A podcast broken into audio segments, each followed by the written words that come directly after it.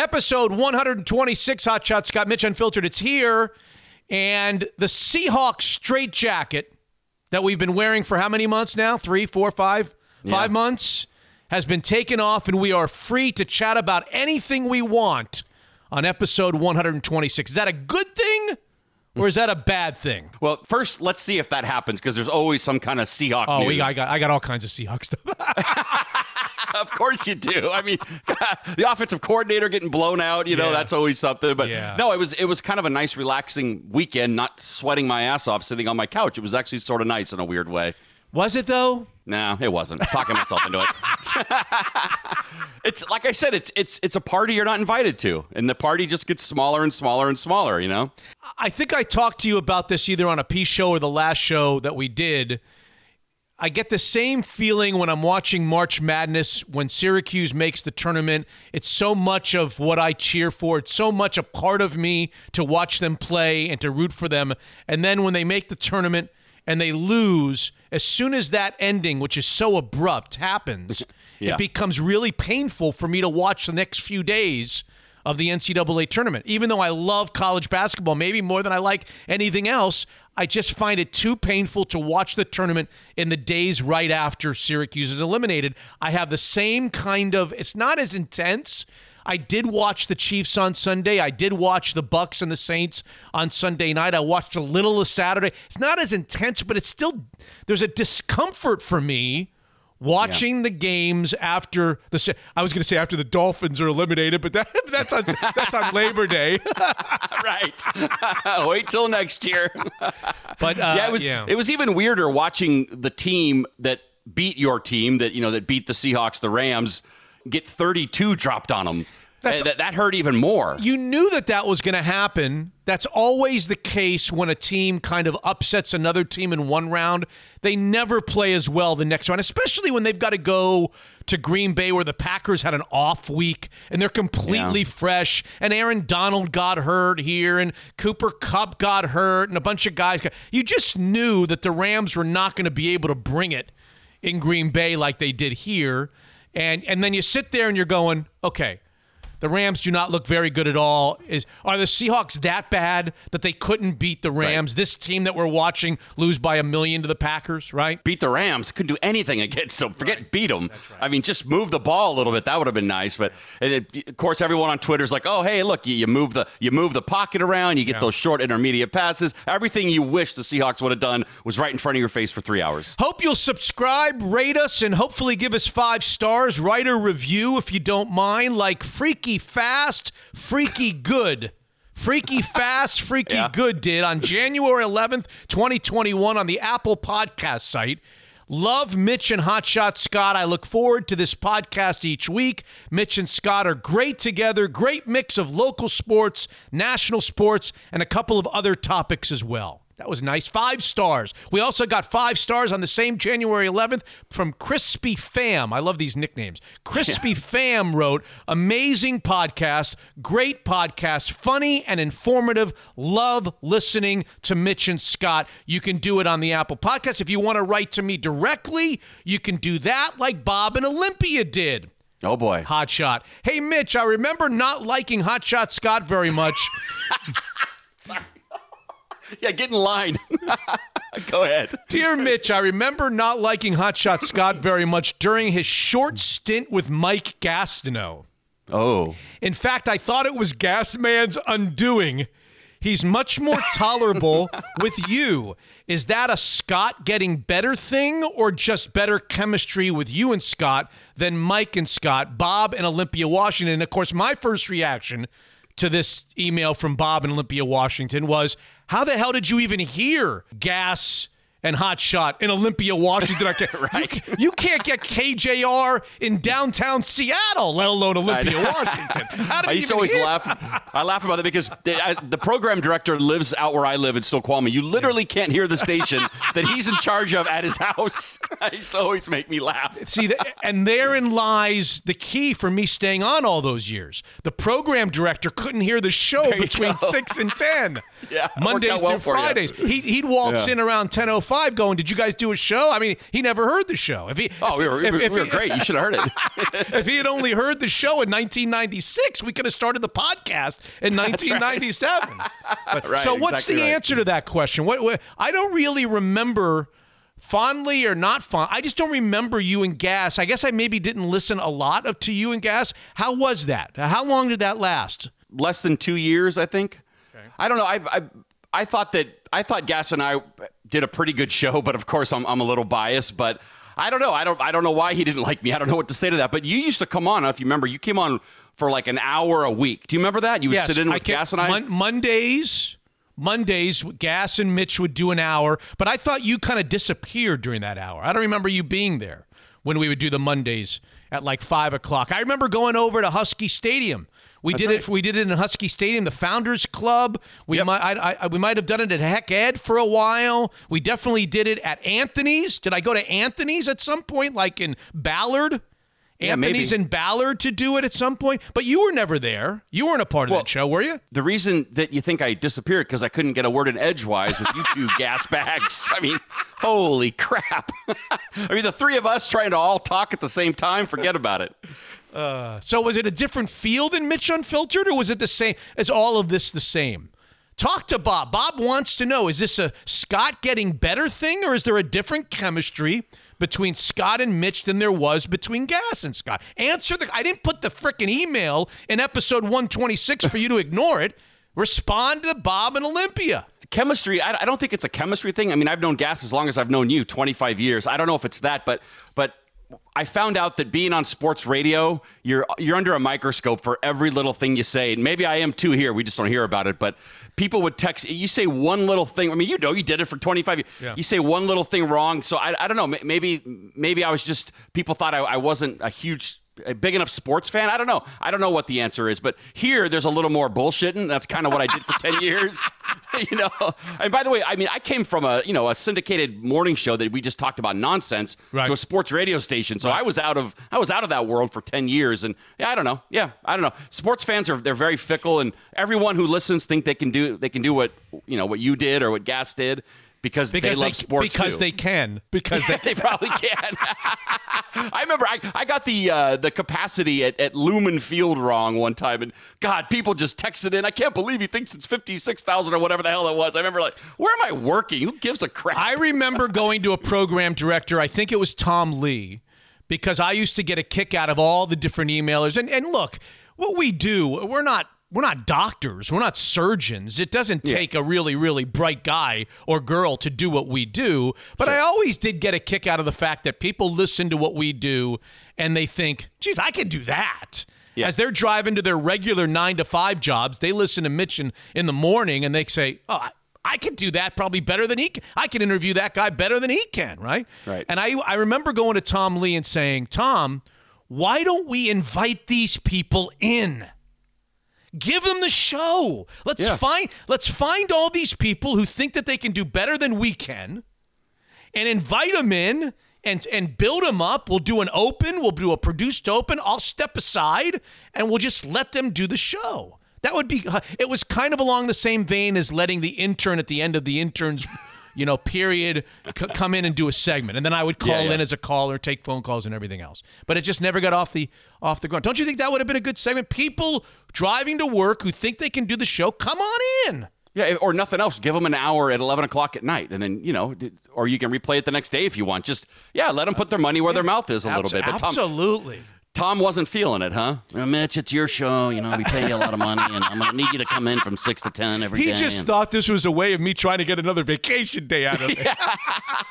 another segment off. oh God! you go. Become a Mitch Unfiltered patron for five dollars a month at MitchUnfiltered.com. Unlock a ton of extra shows each week, including from this past week. We had episode 125p that was added to the uh, the Patreon site. Uh, a brand new Seahawks no table in which we go all through everything you need to know about the Seahawks as they end the season. And and ladies and gentlemen, a new Hot Shot special podcast starring Lou Gramm, who I don't even know who that is. That's not the Lou from the uh, from the Mary Tyler Moore show, right? That's a different Lou. I don't, Lou. Or was that Lou Grant? That might have been Lou Grant. That might have been Lou Grant. This yes. is Lou Grant. Who is Lou? Lou Gramm is foreigner. Is that right? Am I understanding Correct. that correctly? See, I don't even. I don't know. I'm not a foreigner guy, so I don't know much. Well, this is why I think it's going to be interesting because you'll listen to it and you'll know Nah, ten not. songs. Probably not. You'll know the words to I'm ten not. songs. Listen, I'm not listening. I don't No, I'm- you. No, I know foreigner. Don't you know what love is? Right? You got to know what love is, or something like that. What is that? Uh, yes, uh, close. What is it? I want to know what love is. I want to know what love is. And then Yeah, there's that was their biggest rock, hit. Is it rock star? No, juke box hero. right? Oh, Isn't that yes. foreigner? Right? Both on the same album, Foreigner Four. There you go. Look at you. And you. You would know Urgent, I think, too. I don't know. So urgent. Don't, no, not Oh yeah, yeah, yeah, yeah, yeah. I got that one. Yeah, Yeah, yeah. I, I a probably know. I know. I just don't remember being a huge for. Isn't that kind of the REO Speedwagon Journey Styx? Isn't Yeah, it fair. that that kind of realm? Foreigner. Yeah. Why'd you choose Lou Gramm a Foreigner to do? Of all the when you ha- you haven't even done Barry Manilow yet. You haven't done Sammy Davis Jr. You haven't done Neil Diamond. Yeah. You, you haven't done um, uh, Engelbert. You haven't done Engelbert Humperdinck just yet. True. Yeah, yeah. He's seventh on the list. Yeah. Um, I'm a huge foreigner. I've always loved Foreigner. I remember when I was either eight or nine, we pulled up to our house and my mom handed me the Foreigner 4 album and said, Happy birthday, kid. So I, I've, I've just always loved him. And he's got one of the great voices that just never gets talked about on the great rock voices of all time. And when you listen, I try to prove to you that I think he really does have one of them. And he's got a unique story. He had a, he had an, I don't want to give it all away, but he had an egg sized tumor in his brain. Egg? See, Egg. I- see, on Zoom, I'm looking at you, and you put up your hand. You did not have an egg hand. That was like a softball hand. Was it a softball or was it an egg? Uh, tumor? What is this? Whose line is it anyway? I don't know. I just had my hand in the air. What you, God, look at your notes for God's sakes. Get prepared for the show. No, but okay, here you go. It was a, a size of an egg, and I mean, you think of, like sometimes you hear about tumors that are the size of a, a pencil eraser Yeah. or a marble. Yeah. An egg was An in his head, so he somehow Benign. got that out and survived. And benign tumor, right? Yeah, benign. But who's gonna who's gonna operate on it? One he found one doctor in Manhattan that said he would do it, but was up front and said it's 50-50 if you live. So you've done That's three where he now. was. So this was this was your third installment of the music series. Is that right? That's right. And Yep. number, uh, remind me who who the three were so far. Phil Collins, Steve Perry, and Lou Gramm. Was Lou Gramm the one that you knew you were going to do all along that you hesitated putting out there because you thought it was too long, or did you did you shift gears from somebody else in number three? There were yeah, there were some parts I, I thought just kind of dragged on, and Okay. I don't know. I just there's I saw I, the best thing to do is leave it. I left it alone for like two weeks, and then went back to it, and then Yeah. made the made the edits. And anyway, I hope people like it. I, I think People already are saying that they like it. People Oh, are already uh, in the comments, yeah, oh yeah. the comments are unbelievable. Most of these people haven't even listened to it yet, and they like it. that's, that's good. I I'll like take it. I loved it. I thought it was the best thing you've done so far. Oh, wait to hear the Barry Manilow one. It's going to be top notch. Have you already decided who number four is going to be, or I have, and I started writing the script actually today. really? I did, as a matter of fact. Yep. Wow. Started it. Started laying the music down, and yeah, Well, a Seattleite. well, This that's is going to be a Seattleite. God, Macklemore already's getting his own podcast. That's right. Episode. By the way, yes. I'm sorry. Go ahead. Macklemore reminds me of the time. I shouldn't be laughing about Dave Niehaus passing, but after Niehaus passed, we got a rap song sent to the station, and our producer Kevin Shockey said, "Hey, some local rapper guy wants to play this. Yeah. Oops. Some local rapper. What do you think? Should we play it?" And I was like, mm, "Gas with." He's like, "I don't know." So we played it, and it was okay. And I remember thinking at the time. This poor kid, he's still trying to become a rapper. It was like, I don't know, when did Niehaus pass? I can't, in 2010 or 11. Mm-hmm. I just remember thinking, what a tough hustle, this guy trying to become a rapper in Seattle. He's writing songs about Niehaus. He's never going to be anything. And it was freaking Macklemore. Whatever became of that guy? God, he skyrocketed to be the biggest star on the planet for a couple of years. What do I know? All right, Steve Dion, or, or should I call him producer Steve? Uh, producer Steve is is getting antsy now. The the T section of episode 126 has gone way too far, way too long. So let me tell you about the guests. Interesting compilation of guests. Can I call it a compilation? Because no, we don't have the new Heisel thing, and we don't have Brady Henderson. So this is now kind of a little bit more of a diverse crowd. You won't know the first name of guest number one. His name is Fred Claire. He's 85 years old. I know exactly what you're thinking. Up here's Mitch interviewing an 85. He is the sharpest 85 year old interview you will ever hear. You won't even believe that he's 85 when you listen to him. Let me tell you who Fred Claire is. He's a lifelong Dodgers employee and a dear friend, a lifelong dear friend of Tommy Lasorda. You know he lost Tommy Lasorda. Yeah. And Fred Claire came on, did an interview with me. You're going to love this if you. I, I know that people sometimes don't gravitate to interviews where they don't recognize the name. Give this a shot. Just give this a shot. Do you remember Hot Shot the name Al Campanis? Yeah, it sounds What na- familiar. what does that name mean to you, Oh. Al Campanis? I don't know. I, I it's I know it sounds from it sounds familiar. I just can't place what it's from. Okay. Al Campanis was the GM of the Dodgers in the 1980s. Oh, okay. Okay. And on the anniversary date of Jackie Robinson breaking the color barrier in baseball, Al Campanis, the then GM of the Dodgers, was invited onto Nightline starring Ted Koppel for an interview to talk about Jackie Robinson. Is it now coming into focus? Am No. I am I ringing a bell? No.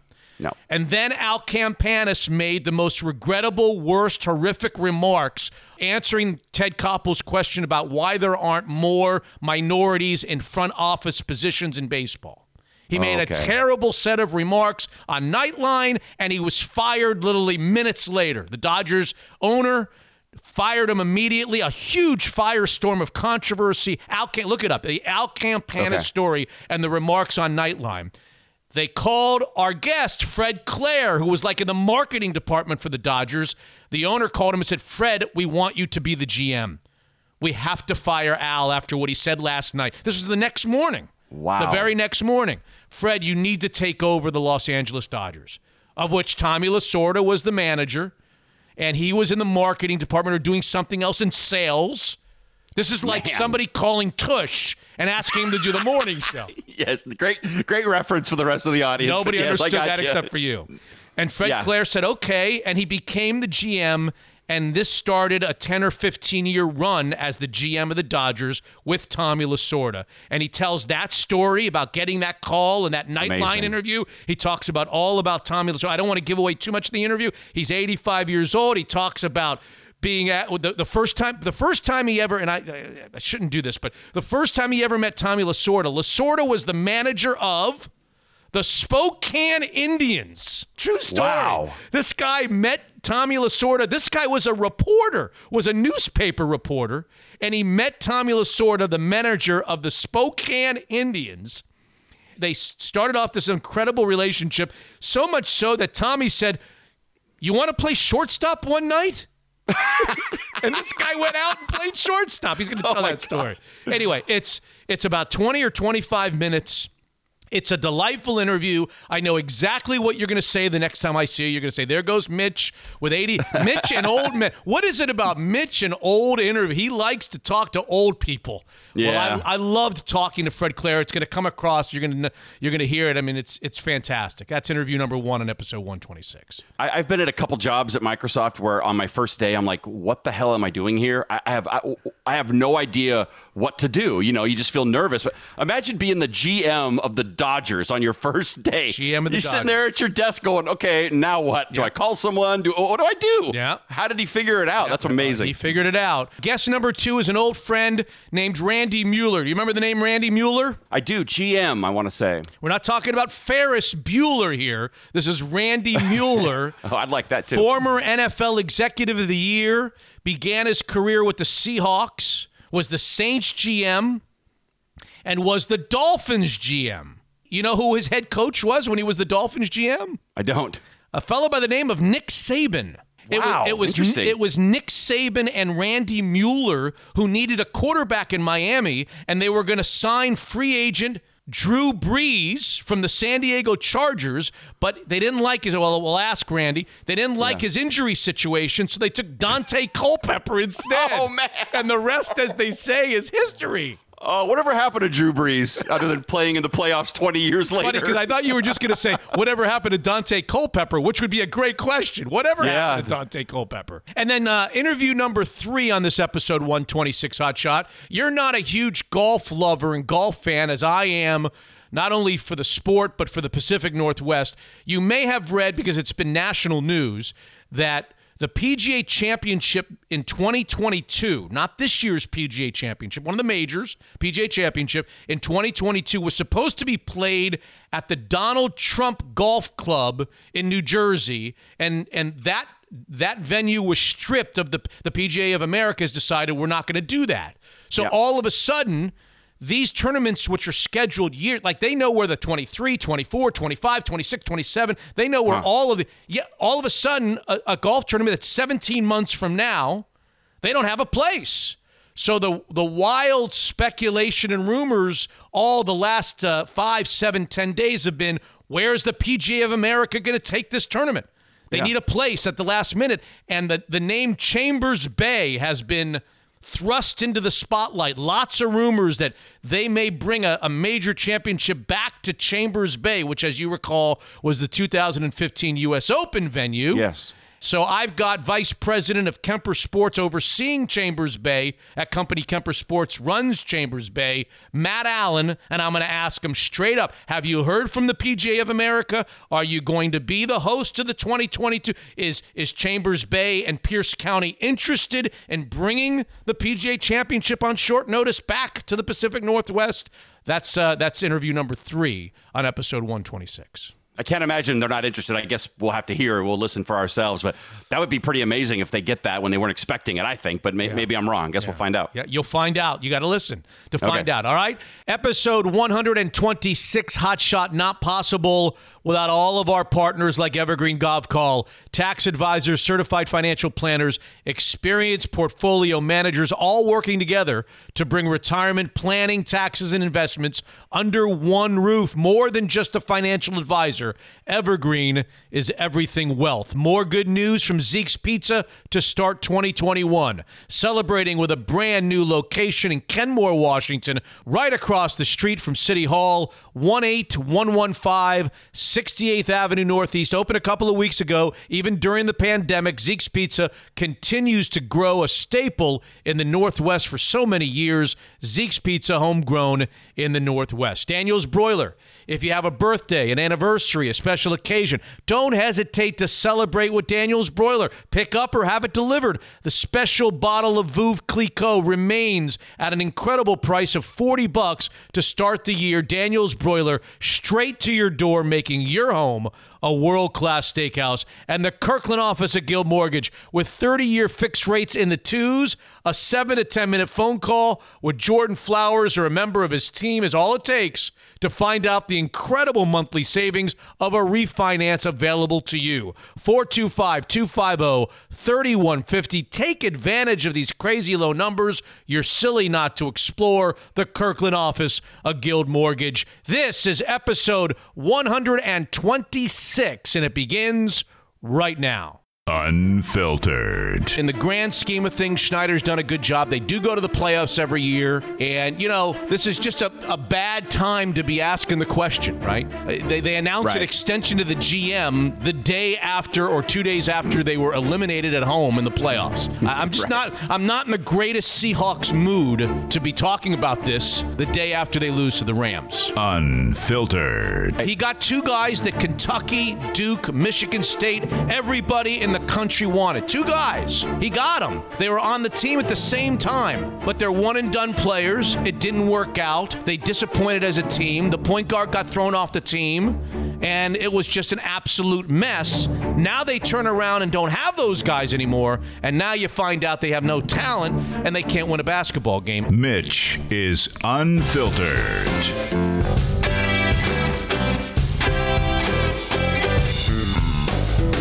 All right, Hot Shot Scott, episode 126. It's officially underway. I had one of those awful feeling old moments at the store. I just have to share with everybody really Okay. quick. I don't know. Okay. So I had to go up to the store the other night. I had to get a bottle of booze, you know, for cooking purposes. you know, What store? And, uh, what, hold on. What store?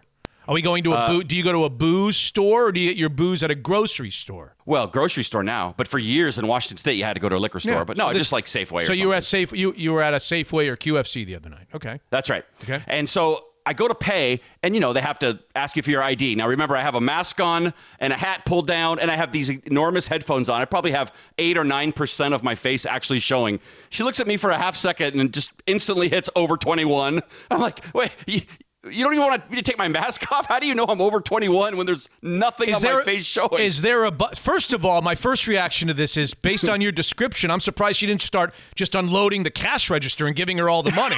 That's the, that's the first thing that comes to mind. The second thing is I didn't even know that there is an. What do you mean an over 21? When I go to QFC or Safeway, I've never seen an over 21 button. Where do they hit that? It's the greatest. It's a new thing that they've added because Oh. before you had you had to get your ID out. They got to oh. scan it, but it doesn't scan it. You know, it's always a. Now they can just look at you, and then there's a button on the thing that says over 21. It takes two seconds, which is actually nice that they added that. But she, how does she know? I mean, I, nothing is showing on my face. How does she know I'm over 21? So we spend, so we bitch and moan for the first 30 years of our life when we get carded. yeah. How dare they card me? How dare they not think I'm over 21? and now we spend the next 30 years of our life bitching Yep. that we don't get carded? Is that the way it works? It's exactly what I'm doing. I just I can't believe she could look at me with uh, essentially a costume on. Don't you remember when you used to sneak into movies that you didn't pay to get into? You go to the big Oh, yeah. movie theater and you buy tickets to a G rated show and then you'd slip into Porky's. You don't remember doing that?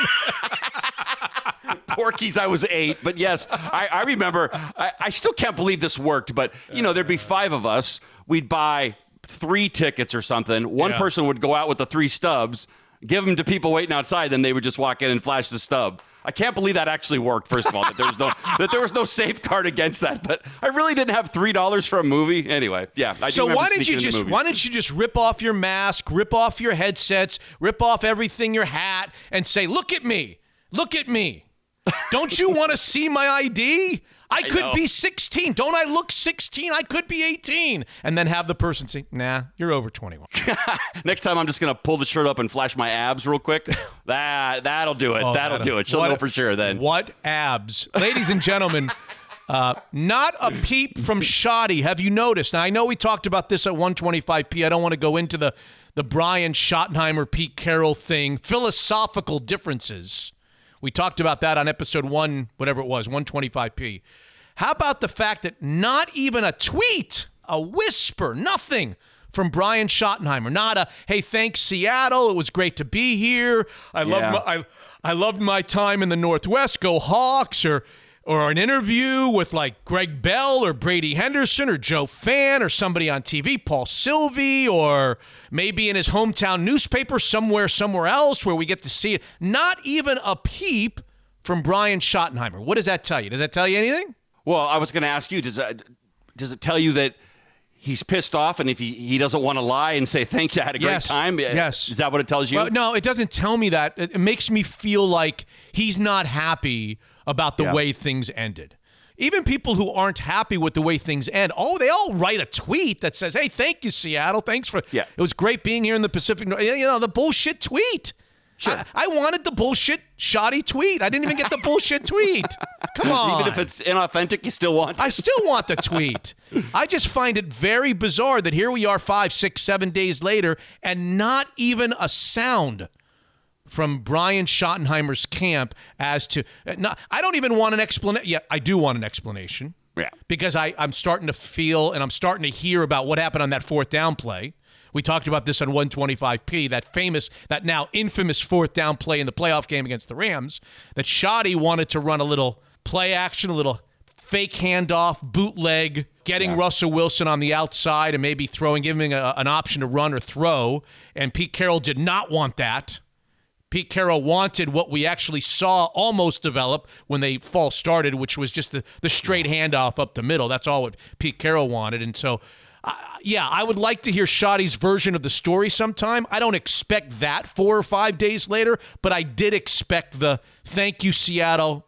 The Schottenheimers love you. Thanks for supporting us for the three or four years that we're here. That's Yeah. all. I expected the bullshit tweet. I wanted the bullshit tweet. What were the chances back three years ago when the, the Eagles were being handled the Vince Lombardi trophy? Do you remember that? Nick Foles Sure. and the Eagles winning the Super Bowl. That happened three year less than three years ago. What would have been the chances that I would tell you that in three years the head coach over there will be looking for an offensive coordinator job and interviewing with his hometown Seattle Seahawks? How about that? What what does Doug Pederson do for? Does that do anything for you? The next the next offensive coordinator, Doug Pederson. What do you think?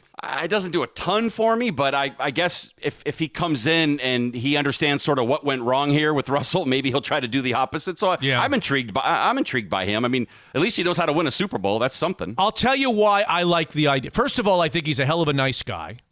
He's from Ferndale, Washington. He grew up going to the Kingdom and watching the Seahawks play. His parents had season tickets in the upper deck or in the second deck of the Kingdom. They went every week to Seahawks games. But not only that, he's a former quarterback. Do you remember when he played? He played for the Dolphins. He played Yeah. for the Patriots, I think. He played. He played. He was. He was around. He's a quarterback. He's a quarterback guy. He's a guy who empowers the quarterback. Mm. He's always done very well as a coordinator with quarterbacks. And the reason I like the idea is I'm scared of what Pete Carroll wants to do. I don't like the sound of oh. what Pete Carroll Pete Yeah. Carroll wants to run it more effectively and more often.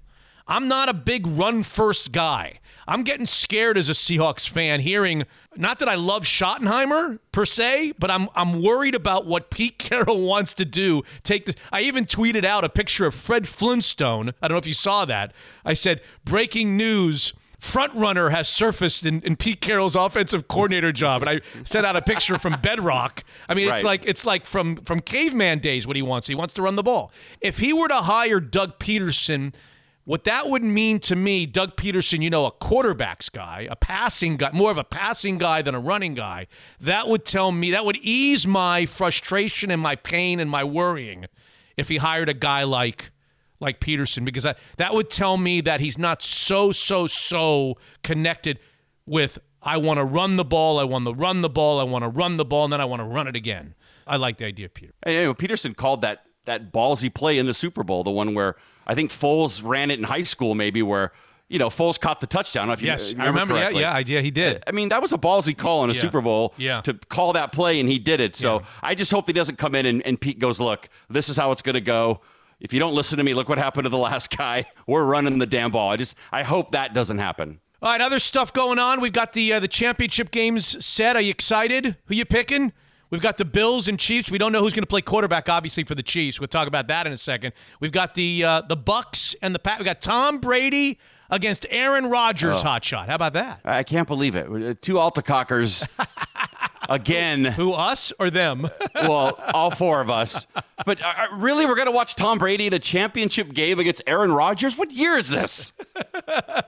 I, I guess it's good news for Seahawks fans in a way that, you know, it, it really, if you have a good quarterback, you can just keep throwing supporting casts around them and they can still keep you relevant, if not better, you know? How about the play that got Patrick Mahomes hurt?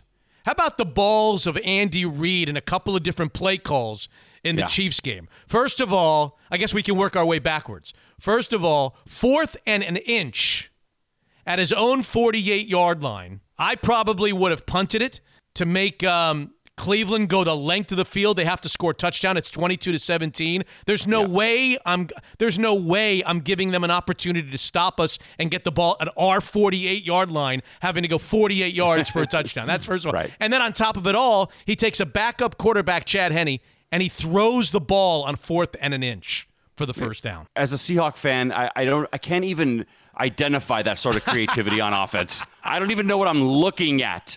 That's amazing. He throws it on fourth down With a backup quarterback. with a backup quarterback. Right, oh by the way. God, ugh. And then the play that gets Patrick Mahomes hurt, what's he doing? Why, why are they running a quarterback option in the NFL when the guy's hobbled already? He gets up. He looks like Tommy frickin' Hearns against Marvin Hagler. I mean, he looks he looks dazed and confused. He looked like Trevor Berbick against Mike Tyson. Uh, why why are they running why are they running their all world quarterback at a quarterback option and putting him in harm's way? What's that? I guess you just do what got you there. You just do what you do. If you want to run that play, you're going to run it. You don't think about guys getting hurt. Patrick Mahomes doesn't think about it. Believe you know when you're 25, that thing that never crosses your mind. I, I can't. I walk downstairs and wait for my knee to go out. Like that's that's that's how I live life now, waiting for something to pop on me.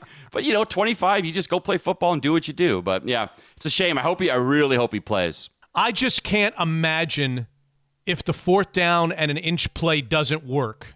The Browns get the ball back. They go 48 yards.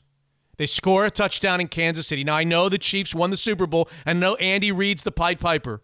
Mm-hmm. but what kind of what kind of criticism would Andy Reid be getting on those two plays? The one play that gets his all-world quarterback hurt and then going for it from your own 48 and throwing it with a backup quarterback. Could you imagine the scrutiny of Andy Reid in the hours after that game if the Browns had come back and won that game? Sports talk in Kansas City would have been lit up.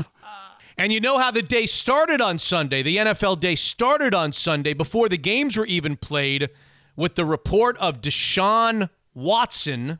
He's at Yeah. wits' end with the Houston Texans. He wants out, and there are sources telling the ESPNs of the world he has played his last down in Houston. 25 years old. I'm going to ask Randy Mueller in this show, the former GM, when was the last has there ever been a 25 year old franchise all world quarterback that's available, that was available to be had for the right price? 4,823 yards, Hotshot Scott last year, 33 touchdowns and seven interceptions.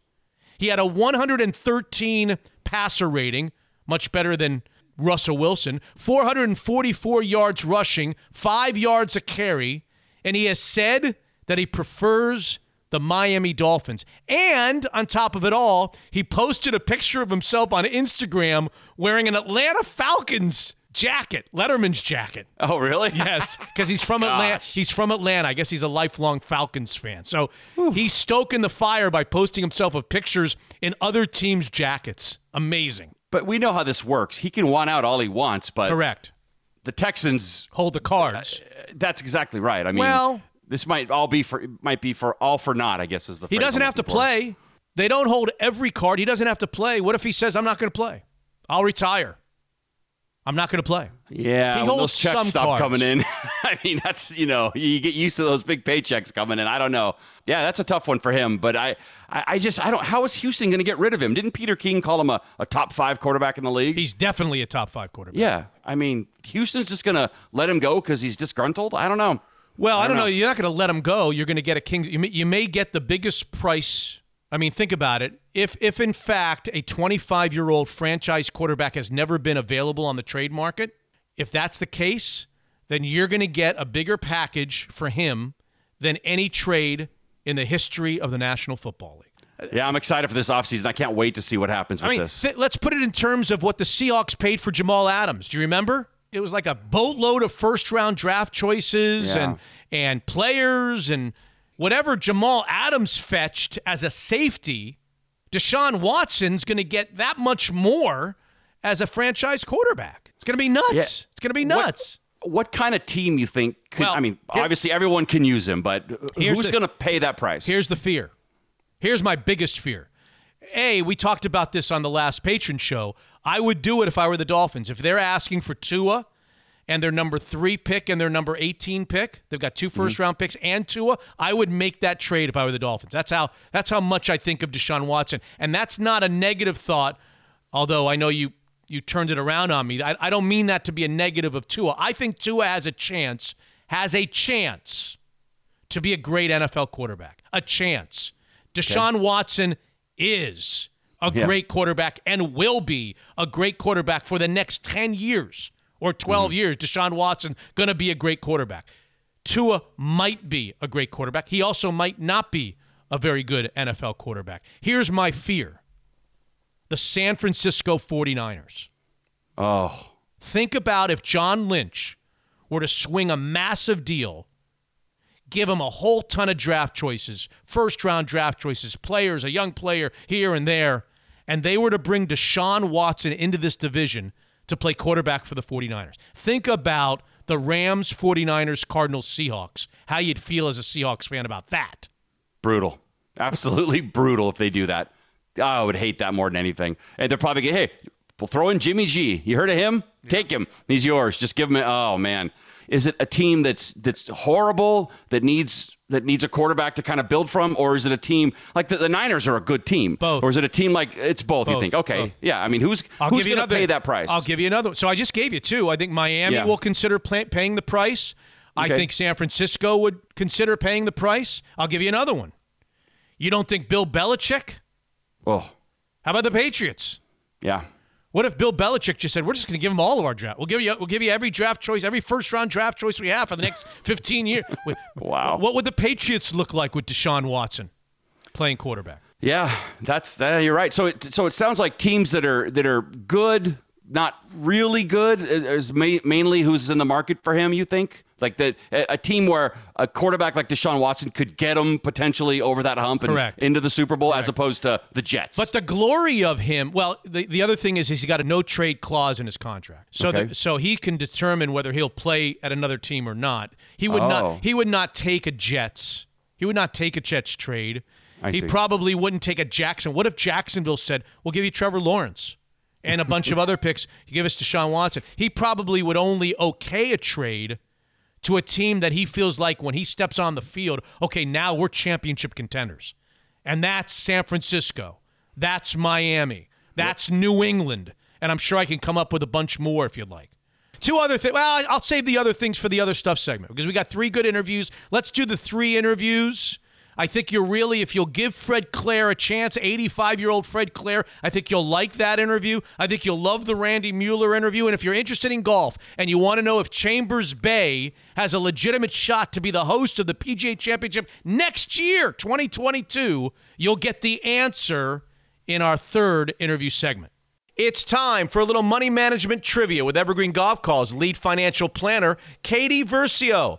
And I'm going to be honest, Katie, Happy New Year. I don't like my chances on these multiple choice questions. Happy New Year, Mitch. Thank you so much for having me today. it's great to have you. Go ahead. Question number one. So, first question What's the median age for retirement for individuals in the U.S.? I'm thinking that people are living longer, people are healthier longer. So I would say mid to high 60s. I'll go 67, Katie. So, it's actually 62.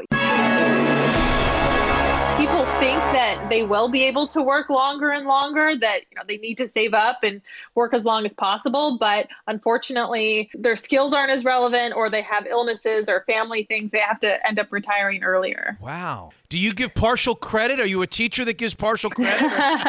I'll give you a B for that one. All right, I'll take question number two. Go ahead. So, what type of retirement account allows for tax free withdrawals? Is it a traditional IRA, a SEP IRA, a Roth IRA, or a simple IRA? Don't know the differences between all of them. There's a uh, lot of acronyms there. I, see, I, I hear a lot of IRAs. I had an uncle IRA. I'll go a SEP IRA. So, actually, the correct answer is Roth IRA. All the other ones that I mentioned are pre-tax, so you get a tax deferral when you contribute, but a Roth IRA you actually don't get a deduction when you make a contribution, but it comes out tax-free. I'm 0 for 2, although I got partial credit on number one. I'm going for the third. Go ahead. Question number three. So what type of medical expense account offers the largest tax benefit? Is it a health savings account, a flex savings account, or a money market account? I noticed you only gave me three this time. You're trying to help me out here. It's a one out of three. Although I've got a health savings account. I like it. I'm going to go with the HSA, the traditional HSA. Yes, that is correct. Ah! That was a, a little bit of an easier one with only three. A money market does not have any tax benefits. A flex savings account, you get a tax deduction when you contribute to it, but you have to use it within a year. So it's kind of a use it or lose it. But a health savings account, you get the tax deduction when you contribute. And you can invest those funds like a retirement account, and then you can take money out down the line. So it gets a lot of good tax deferred growth. Some good information from Katie Versio. She's a lead financial planner at our buddies at Evergreen Gavekal, a premier wealth manager in the Northwest. Unfiltered.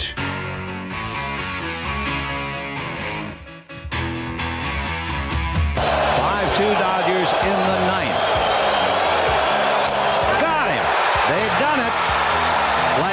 1969 Mets. It's the impossible dream revisited. I'm fucking pissed off to lose a fucking game.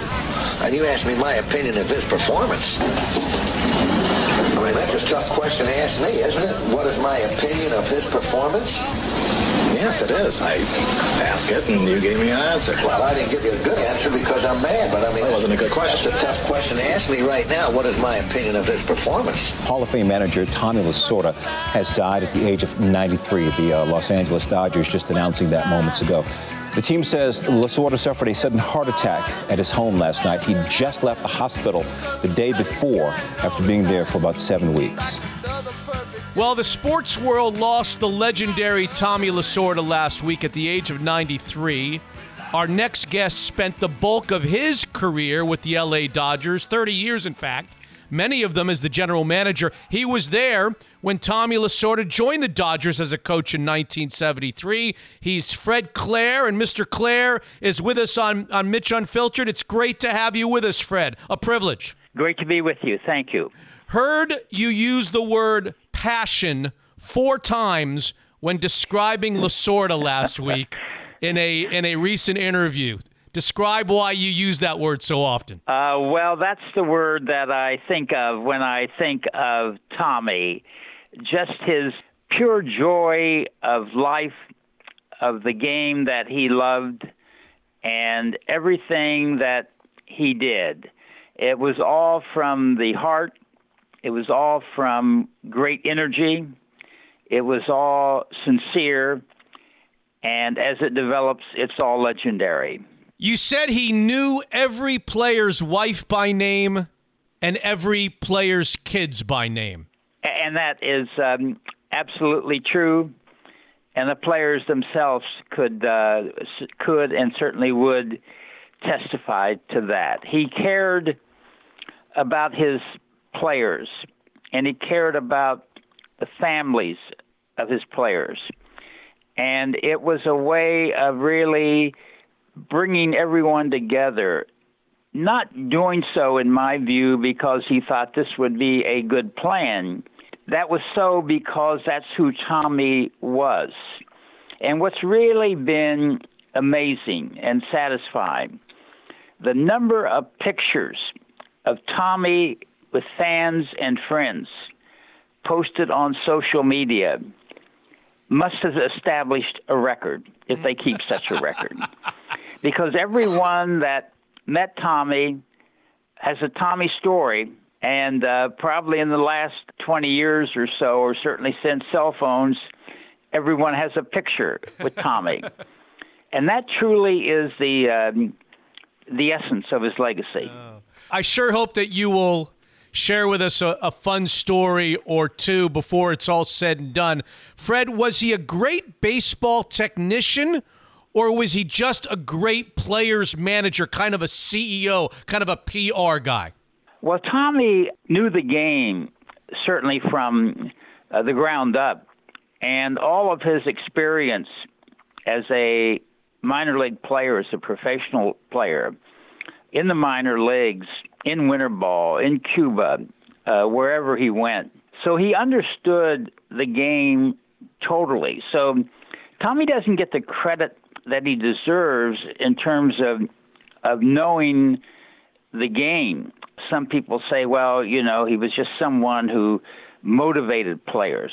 Tommy knew and understood the game, but the key part of that is he was able to weave in and know how the players would fit best in a important situation. So that was the, his strength is knowing the game and knowing his players. Mm-hmm.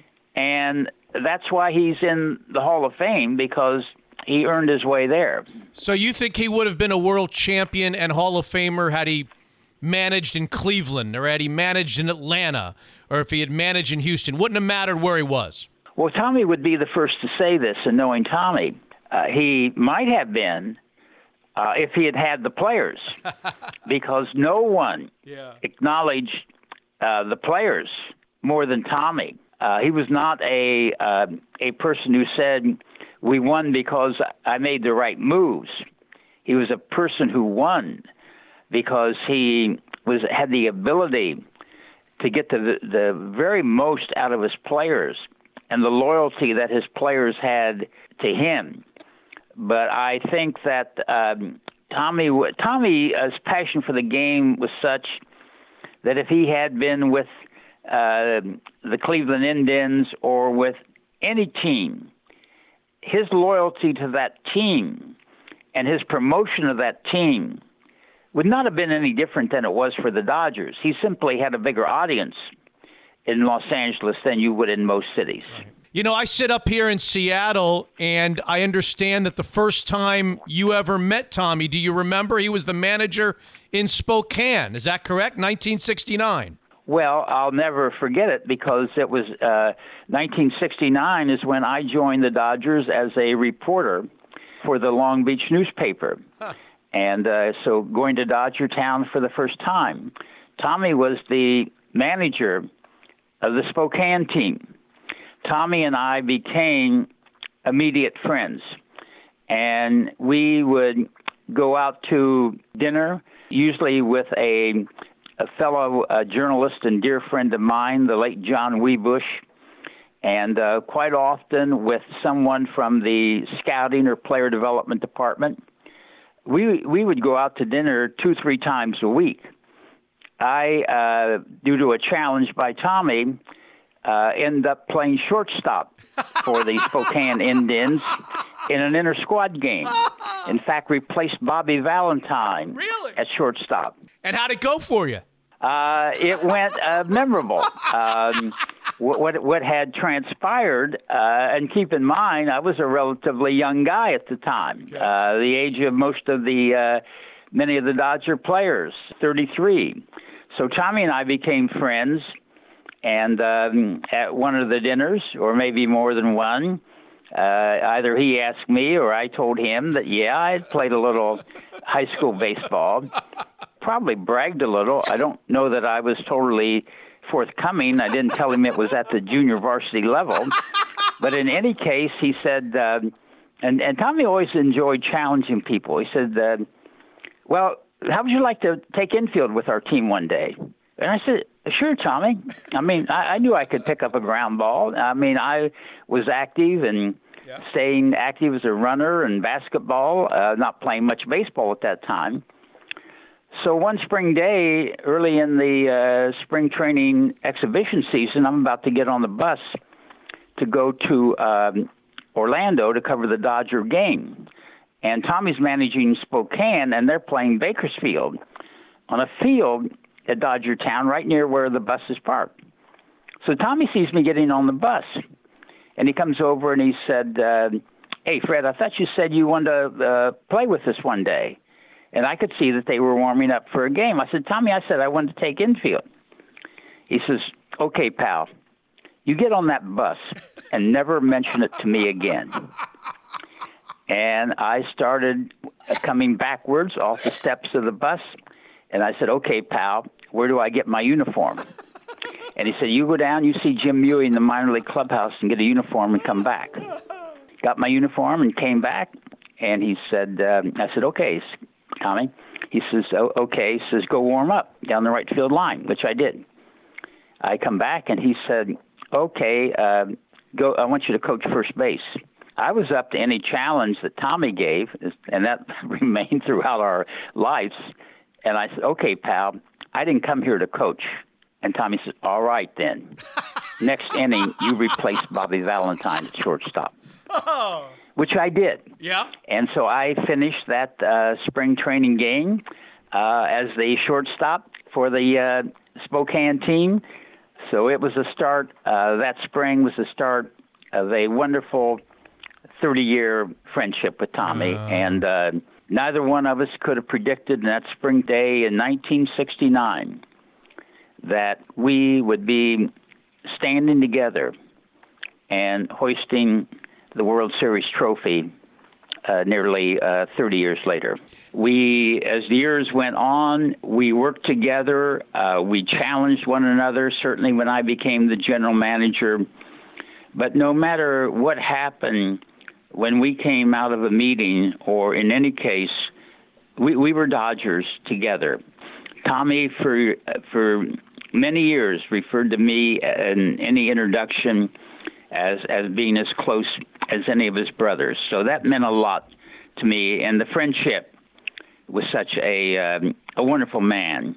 Means a lot to me today. By the way, Mr. Claire, when you say that you and Tommy started going to dinner two, three times a week, for those of us that are old enough to remember Tommy from his heyday, I can't imagine that there was a better guy to go to dinner with for a lot of reasons. First of all, he knew the best restaurants in town. He really could eat.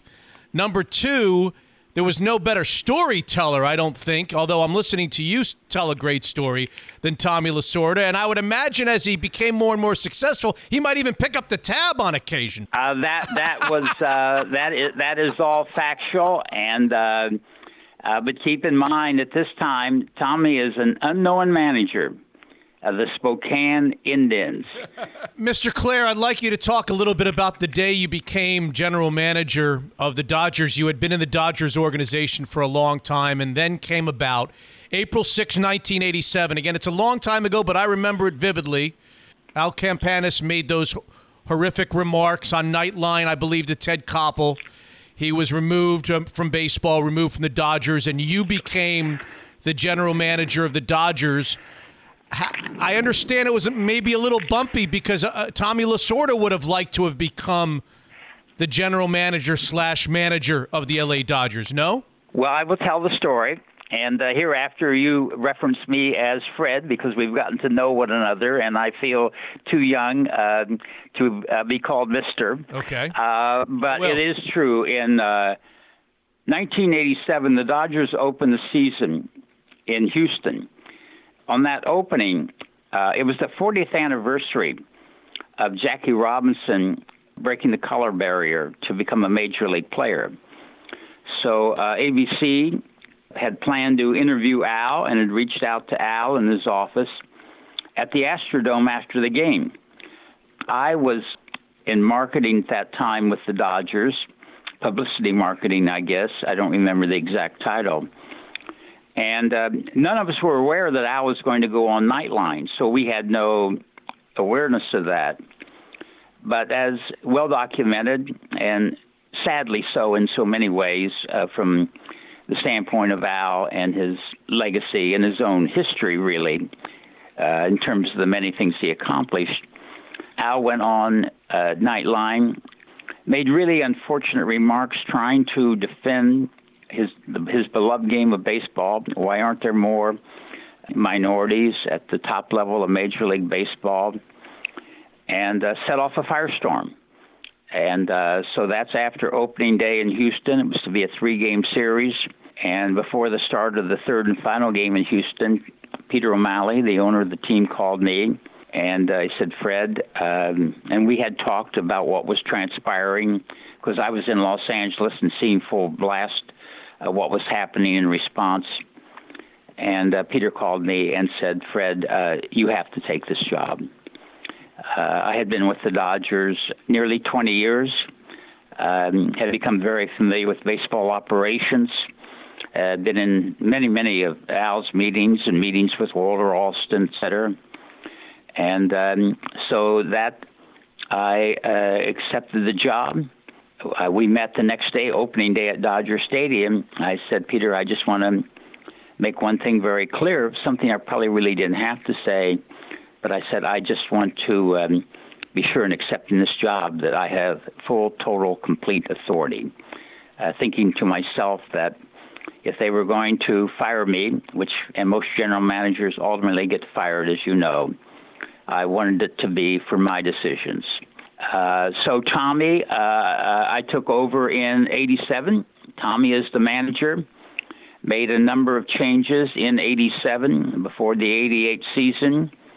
The players that I brought in, whether it was Kirk Gibson or Alfredo Griffin or Jay Howell or John Shelby or Rick Dempsey or Mick, Mickey Hatcher, many of them coming from the American League. The fact is that whatever Tommy's desire may have been to be a general manager, he never showed that. Uh, he simply um, uh, was receptive to all of those players and did everything he could to bring a team together that for two seasons in a row had been 16 games under 500. Brought that team together and managed that team to a world championship. Fred, let's fast forward to the end of your run with the Dodgers. I read uh, so many articles in preparing for this chat with with uh, you today, and thank you so much for it. I know that maybe on your way out, you said some things that you you maybe you wish you hadn't said, and it strained the relationship. I think our audience would be interested to know that story, but even more importantly, the so touching story of your reunion several years later. Well, thank you, and, and thank you for doing the uh, the background the the end of my career with the Dodgers came about when the Fox people that had taken over the ownership and were trying to uh, get the rights to in Florida to establish a sports network that would include the Marlins, as I understand it, right at the time, because they had these salaries that they needed to get rid of because before they could figure out their financial future. So a Fox executive made the trade to take on some of those salaries, including Bobby Bonilla and Gary Sheffield, and sent Mike Piazza uh, to the Marlins in exchange without telling me. And so I was, and I won't prolong all of that, much as that is covered in the book Fred Claire, My 30 Years in Dodger Blue. I was furious that a trade would be made uh, without the involvement, without the direction uh, the general manager of the Dodgers. I thought it undermined the the Dodgers baseball organization was not something that could ever happen again. Uh, you can't run an organization that way. 30 years, I certainly had an understanding.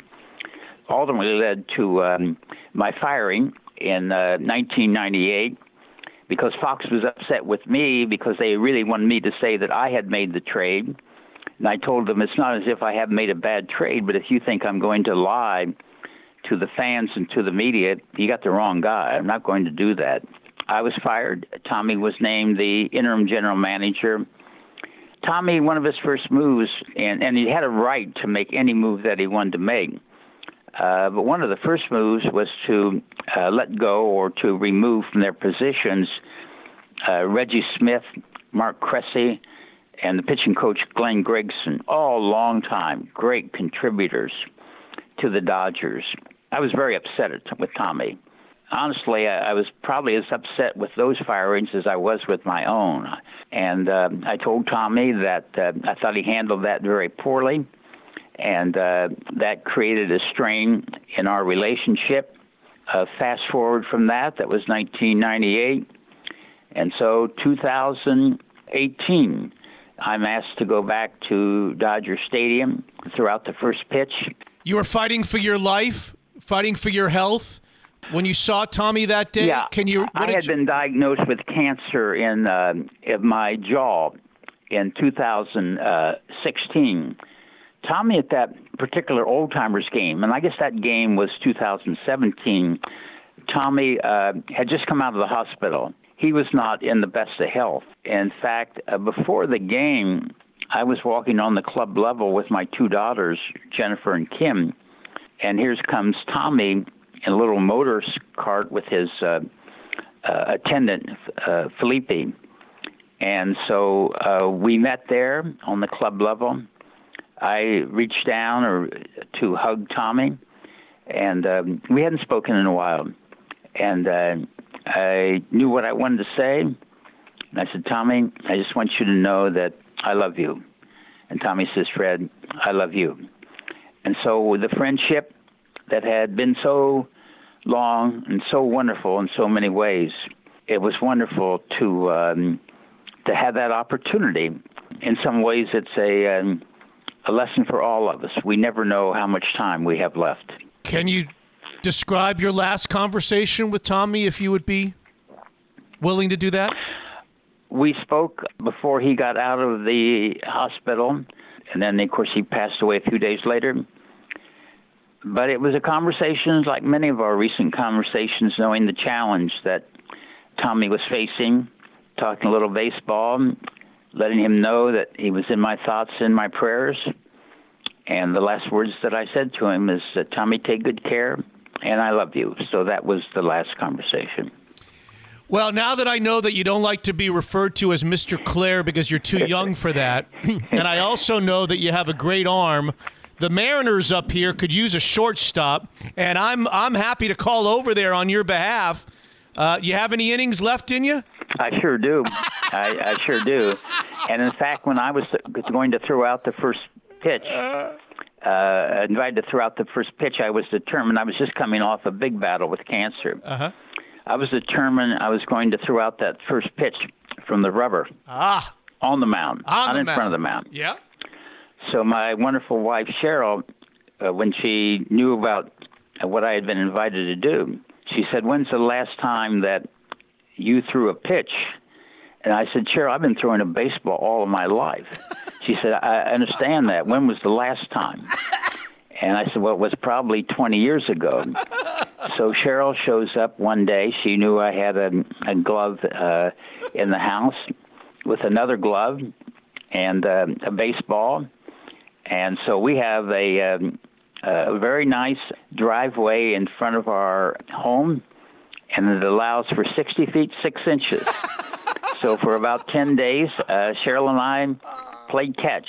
So when that day came, and I asked Mickey Hatcher, the first player I signed, to be on the receiving end, there's no doubt in my mind I was going to throw a strike. Curveball or slider? No, just fastball. Yeah, just fastball. I I, uh, I said to, I said to Mickey uh, before I threw out the first pitch, and there's a picture of him absolutely breaking up. I said, Mickey, just want to say one thing.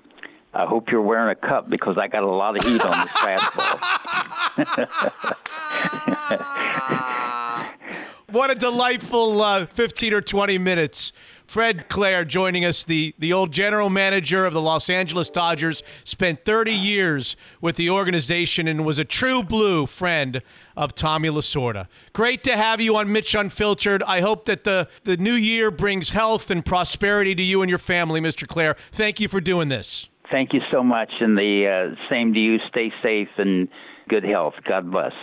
Next up on Mitch Unfiltered, my buddy Dapper Dan Black, president of Zeke's Pizza, is back on the Zeke's Pizza hotline and Mitch Unfiltered. All the men and women over at Zeke's are celebrating their new Kenmore location, which opened a few weeks ago across from City Hall. Happy New Year, Dan. Hey, thanks, Mitch. Happy New Year to you. I like the new nickname. I got to tell you that the family went to the Woodland Park Zoo the other night to see the Wild Lanterns exhibit, and we stopped at the Phinney location ordered some chopped salads, brought it with us, some Zeke's pizza. Fantastic, fantastic spot. Yeah, Phinney's busy right now because of the, all the action at the zoo. You're doing what a lot of families are doing right now, and I love the chopped salad too, and I like the Phinney location too because it's we're mainly doing takeout and delivery. Finney is one of the locations that has outdoor seating on the deck with heaters and tents and stuff, so it's a good location right now. Are you starting the year strong? How is takeout and delivery? It is strong. A little bit of dining room business, like I say, places where we have outdoor seating, but it's it's about takeout, delivery, and beer delivery right now, and that's it's strong like it has been during COVID, and we're going to keep going with it. Use the Zeke's Pizza app like the Levy family does. You can also find them at Zeke'sPizza.com. Homegrown in the Northwest. Unfiltered. With the first selection in the second round, number 32 overall, the San Diego Chargers have selected quarterback from Purdue, Drew Brees. Fourth and goal. Manning. Incomplete. The Saints are going to do it. Brady and Brees come together for what is likely the final time on a football field with uniforms on, and Brady is the one who gets to celebrate after this one. Our next guest on this episode 126, well, he began his NFL front office career right here in Seattle. Then the Saints GM, the Dolphins GM. He's the former executive of the year in the NFL. He's my old pal, Randy Mueller. What, what, when's Randy Mueller's book coming out? That's what I want to know. my goodness, who's got more stories than Randy Mueller? How are you, Randy? I'm doing great, Mitch. Good to be with you. Yeah, that book uh, makes me feel old, that's for sure. I, I, don't think I'll ever write a book, but it, it's a pretty good campfire with a beer in your hand. Oh, I can tell you on. that. Come on, you got it right. I, here's what I figure I figure that Tom Benson would get a chapter. I figure that Nick Saban's Dolphins adventure with. Uh, with Randy Mueller would have a chapter or two. Yeah. Were Yeah, you were no. you were you here for a year with Mike Holmgren? Yep. too? Yeah. Yep. I That- was here for Mike's first year. Okay, Yep. that might get a chapter. There's got to be a Drew Brees, Daunte Culpepper chapter Ooh. in there, doesn't there? No doubt. How No about- doubt about it. How about Bill Parcells? Does he Yep. get it? Does he? I've been lucky. I've been with some, and you, and you already didn't get into the Seahawks stuff with No. Dennis and and the two owners at one time and the oh whole bit. So, oh my yeah. gosh!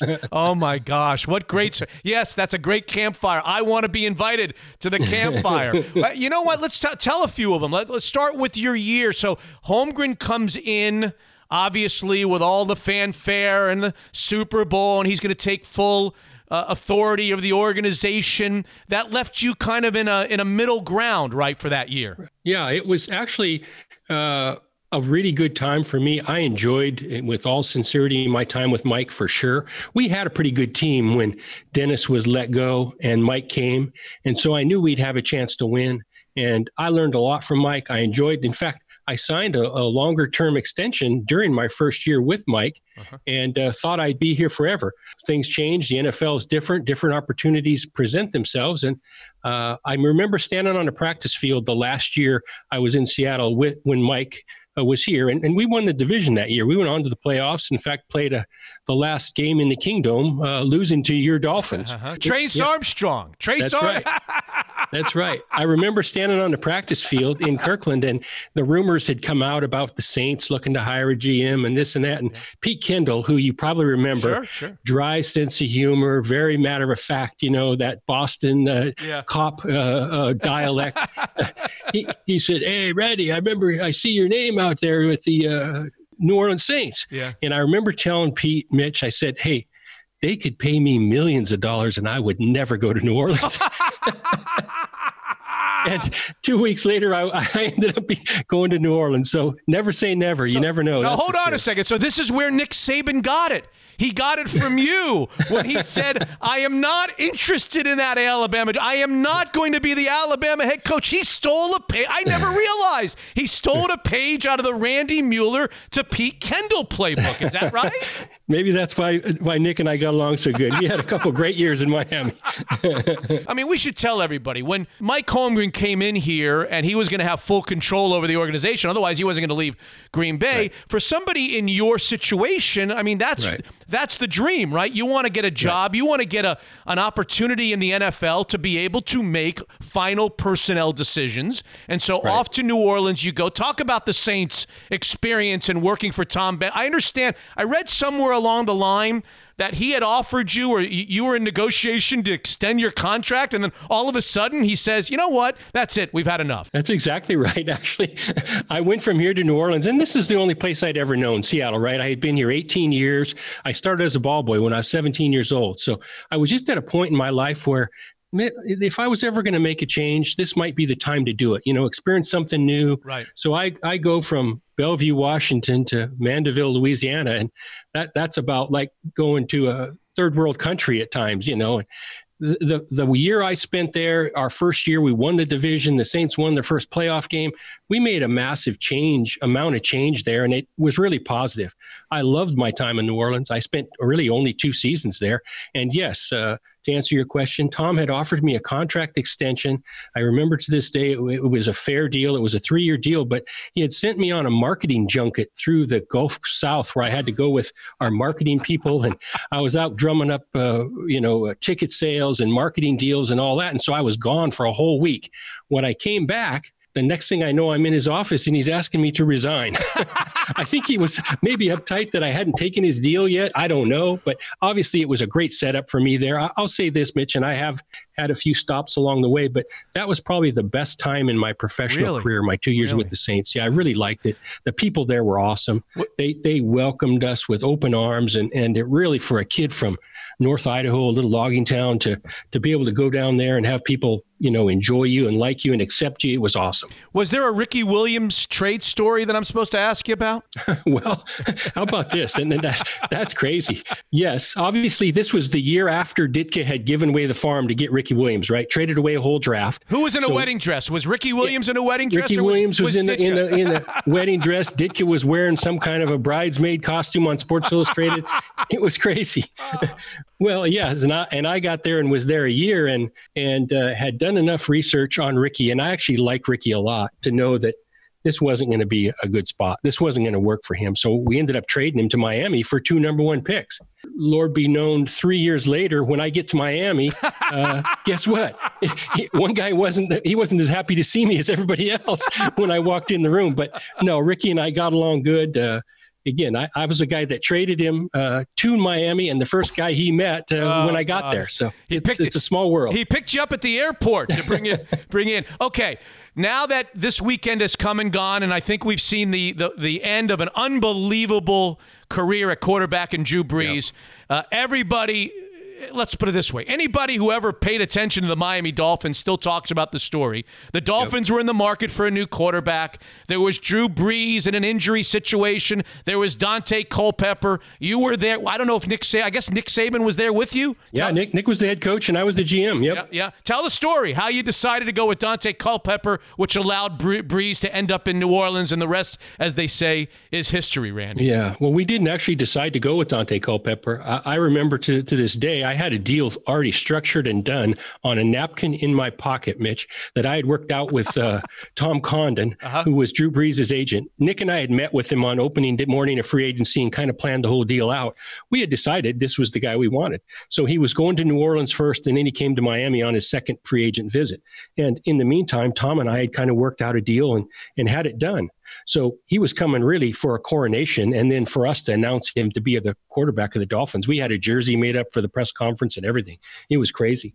And come to find out when we're getting the physical, uh, they find that they're not happy with the shoulder. You know, it, it just coming off a horrific injury with the Chargers where they actually let him go because of the shoulder. Well, our doctors told us this guy's not going to play again. They said his shoulder is so bad that he might not be able to throw and play again. And the percentages, the odds that they gave us were astronomical against us. So we're talking about a 10 year deal or $10 million a year deal at the time, which would have been giant. Six years, it was a $60 million deal. Nick and I were crushed. I mean, we this guy was going to be our guy, and so was Drew. And so, as the story goes, we couldn't make the deal. The medical information was just too risky for us to even do. So he ends up going to back to New Orleans and signs with them.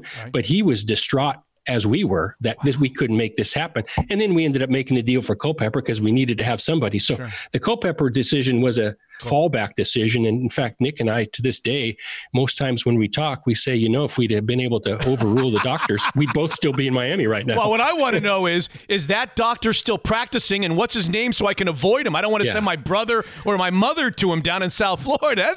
Here's the bad thing about that, and not many people know this. You'll appreciate it knowing your dolphin history like you do, Mitch. The doctors at that time were really close with Wayne Huizinga. They were like his golfing buddies and his personal buddies. Mm. And Wayne owned the Dolphin team. Right. So we couldn't go against these guys. It just wasn't going to work out. I mean, for us, for for uh, uh, Wayne to, to side with us and not his buddies, the doctors, wasn't going to happen. So we had no choice in the matter. It was just sickening. And, Yeah. you know, it's taken the Dolphins, what, 15 years to recover. And some say they might have, might not have gotten there to this point. So, we'll see. do you ever think about? Do you play the what if game? What what would have happened had the doctors given him a a, a check or a thumbs up, and you were able to sign Drew Brees? Would he have had the career in Miami that he had in New Orleans? Would he have been surrounded by the right players? Would you still be the GM? Would um, would Nick Saban still be the coach? Yeah. Uh, what, what are the dominoes to fall had Right, Brees that's stayed in what- Miami? There's a movie there, right? There's Yeah. seven degrees of separation or something. Huh?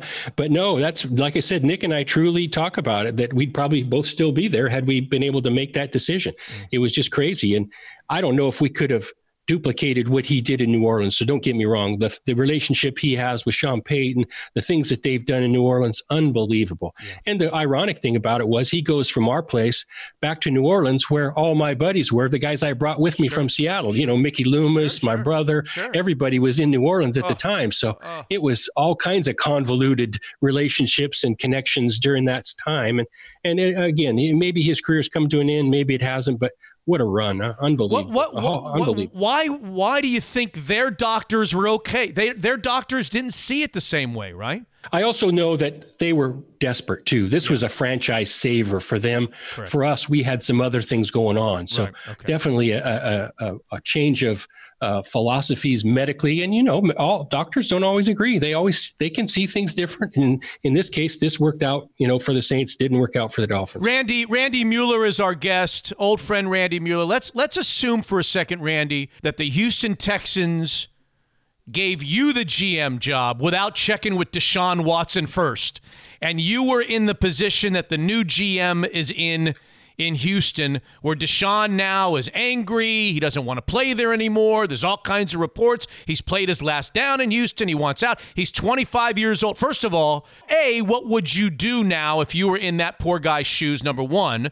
Number two, when was the last time a 25 year old franchise superstar quarterback might be available? I, I, I can't ever remember yeah. a 25 year old quarterback with the pedigree that, that uh, Deshaun Watson has. They're obviously talking about Miami and other teams are going to get in line. How would you handle all this? Right. To answer your last question first, I don't think it's ever happened. I don't think a guy of his stature has, has ever wanted to put himself on the market. I don't think anything will happen at the end of the day, but nevertheless, he he has his uh, leverage points that he thinks are going to be a factor. Here's the thing, and and and I know this for a fact: the kid just wants to win. That's all he wants to do. And anybody who's know, known about the Texans and their history the last few years, it's been a bad environment. It's been a toxic environment there. And this kid just sees them going in the same direction, so he doesn't want any part of it. Trust me, he's not speaking just for himself he's the leader of a team that all is behind him, in my opinion. I think the whole locker room is pushing Deshaun because Deshaun's the one guy that can make something like this happen to change the culture. Obviously, I would have first thing I would have done is got him on board. I mean, if the owner did truly promise him uh, to have input during the process and then didn't have a seat at the table when we sat down for dinner, that's wrong, right? So we have had to make up and, and, figure out a way to to make that right by him. But I don't see anything wrong with getting input from your best players. I think it would have been an easy sell to bring him, JJ Watt, in, sit down, talk about everything that has happened because the, I would have been new or the new GM is a new guy. Mm-hmm. So I want to gather information and build a consensus. I think that's all they want. They're just like our kids. They're like anybody. They just want to be heard. And that doesn't mean you have to do exactly what they want, but I would have had no problem listening to where they're at. And in most cases, I wouldn't want any part of that. But in this case, I think there had been enough history there to where Deshaun had been promised some things. You have to, at some point, uh, then listen to your best player and bring him into the fold. You don't think he'll be moved? I really don't. Um, but that's my opinion. I, I don't see how you could move him because I think you'd need a Herschel Walker type deal to do it. Maybe the one team who could do it if they wanted to would be the Jets because they have the second pick. That's a valuable pick, and you might he, be able to get a quarterback. But does he want to play for the Jets? Well, I don't know, and that's the thing. He's got a no trade clause in his contract, so he has input. There's no doubt. You know, R- Randy Mueller, our guest, the former GM, Saints, Dolphins, was here in Seattle for so many years and resides here in Seattle. We, we've spent the last, you know, several days here in the Northwest kind of analyzing what's gone wrong with the Seahawks. And John Schneider got a, a contract extension to 2025. We heard about it right after the loss to the Rams. And everybody's evaluating, including myself, what, what kind of job has John Schneider done the last five or six years? Talk to us as a former general manager. What is it that we fans might not understand or fully grasp about the challenges in 2021 of being an NFL general manager? Well, I think the dynamics are different at every franchise, Mitch, that's for sure. And in this case, I think we all understand, and I could be wrong, but I think Pete has the keys to the castle, right? It's Pete's decision at the end of the day. So John can only do what him and Pete can agree on. It's not like John can just take his own route and and do things the way he wants. So it's a collaboration and they've been awesome together for so many years. So I would anticipate at some point those keys being passed from Pete to John and eventually John would hold the keys to making all these decisions. But it's hard in that the the, the teams are built now for long term, and that's one or two years. that's as crazy as it is can be. Long term now is two years in the NFL. So the long term plans of a GM really don't factor in as much. Sure, you have to have a little bit of an eye on the future, but the future is right now, and and sometimes that works well for coaches because that's usually what they think about the most anyway is winning right now. Mm-hmm. I think these guys will work things out. I think they'll find a way to retool this team, but I do think, and you mentioned it, they have some retooling to do. There's no doubt about it. What do they need to do? during the well, offseason? They've already made some changes. I, I said, uh, you know, right when the season started, it didn't seem like their scheme was putting fear into anybody. The, the, offensive scheme was not stressing defenses. They've got an upgrade in coaches and players in their own division now that they've got to be comparable to. Whether it's Sean McVay with the Rams, whether it's uh, uh, Kyle Shanahan with the 49ers, and even Arizona to a point, they've upped their game as well. So you have really good coaches and really good staffs around the league and and it's made the competition greater. So they can't sit still. They're going to have to make some changes. They're going to have to find a way to give a little juice to their offense maybe at the in the running game maybe at tight end. They're going to have to find a, a uh, other way to to give options to Russell Wilson. In other words, he's always had a go-to guy or two. They might have to find a slot receiver. I don't see that on this roster. So there's three moves offensively that they can make. Their defense did get better. They improved without a doubt, and I think they're headed in the right direction there. They're going to still have good players on defense. Do you like Pete Carroll's proclamation We've got to run it more. He got rid of the offensive coordinator. We've got to run it more and more effectively. We're getting back to where we were when Marshawn Lynch was running the ball. You like that? Um, I understand. you know, I only hesitate because I understand what he's saying. But let's face it, it's become a passing league, right? If you're going to stress defenses, you're going to have to put the ball in the air and you're going to have to be able to attack all levels of the field. And I think that's one thing that's been missing. I just don't think they've had enough speed, explosiveness in their offense to be able to attack and put fear into defenders. So they have to defend the whole field. Mm-hmm. They'll get ganged up on. I, I, think one way to run it more efficiently is to upgrade your personnel and maybe find a back that, and nothing against Chris Carson, but find a back that has a little more juice and some flexibility that can make people miss. I do think that's an element that's missing. And again, their their receivers, even though they put up big numbers, they're they're kind of categorized. DK Metcalf is more of a straight line guy. Um, Lockett is a small kind of maneuver guy. They don't have a Doug Baldwin. They don't have a middle of, you know, uh, Cole Beasley or somebody like that that can be available to Russell when protections always often break down. And because it, it, doesn't go like you draw it up on the board. Let me give you a dicey one. When Jamal Adams comes to the Seahawks and his agent this offseason and says, no, we don't want to be the highest paid safety, Randy. That 15 or 16 million dollars a year that Budda Baker, whoever it is, makes we're we're bigger than that. We're not a safety. We're we're a we're a nine and a half, ten and a half sack guy playing the same. We're a defensive superstar. We want twenty million dollars a year. $20 million a year average annual salary. There's eight or nine defensive players making that now. Um, that's what we want, or we're not interested. What do you say? What do you do with Jamal Adams if that's what he's standing with? Well, I know what I would do. I mean, there's no do? way I would pay that. I mean, he's he's got limitations to his game. But having said that, I think this defense offers him the best way to be impactful that he could have because they'll find a way to scheme him. He may end up at some point being an inside linebacker because really that's what he does. He plays in the box, he comes downhill, he'll whack you, but he's deficient in the passing game. So he he he may be all these things in in in his own mind, but it's got to be with what Pete wants to do and with their scheme. I couldn't pay a guy like that that kind of money, but I mean, there's a price where you're going to be able to agree at some point. That's for sure. Again, if he wants to play football, he'll eventually have to play for what they want him to play for. We've got the championship game set now that the weekend has come and gone. We've got a Bills Chiefs game. We don't know who will be the quarterback of the Chiefs. We've got a Green Bay Packers. Boy, is Aaron Rodgers playing great football? Aaron Rodgers against Tom Brady in the NFC Championship game. Let's assume that Mahomes plays for a second. If Mahomes plays, which road team does Randy Mueller give a better chance to in championship week? I give a better chance to Buffalo. I really do. I mean, Buffalo's what the Hail Murray away from winning 12 or 13 in a row. They've just gotten better and better and better and more confident.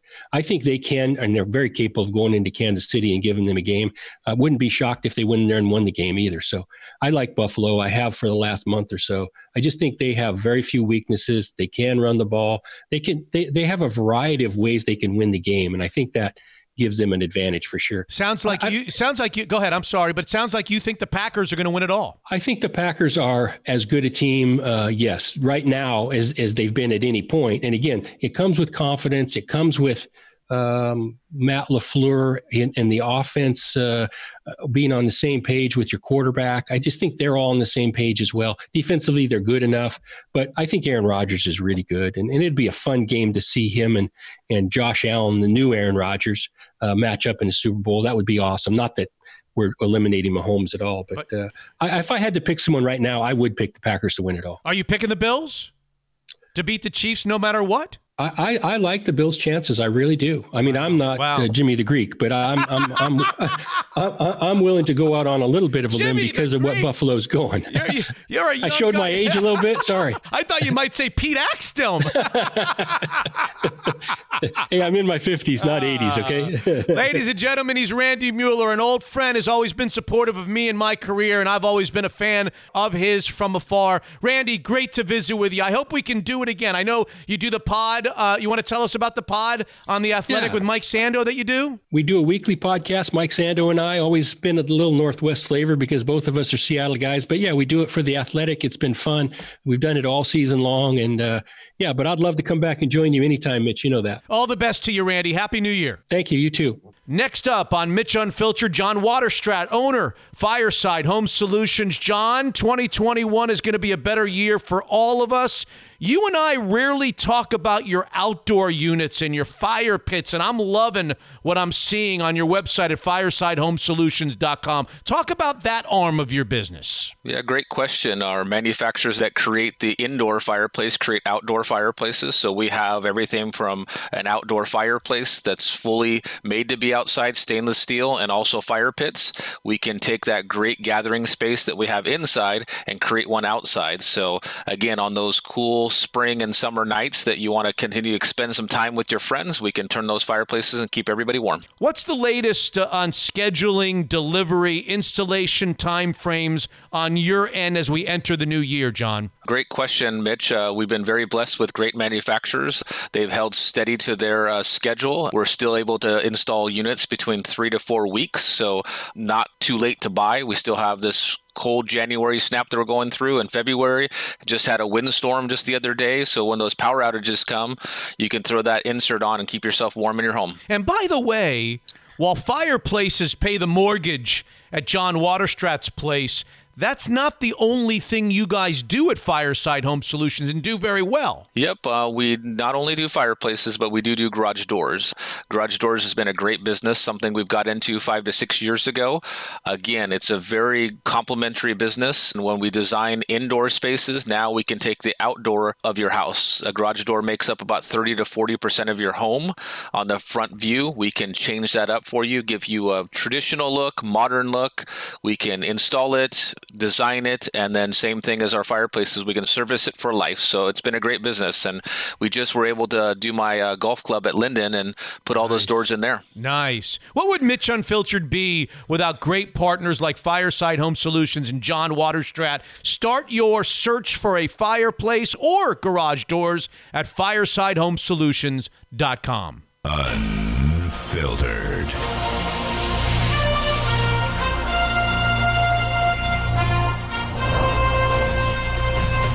A Trump golf course in New Jersey was set to host the 2022 PGA Championship, but yesterday the board of directors voted to cancel that agreement. Birdie.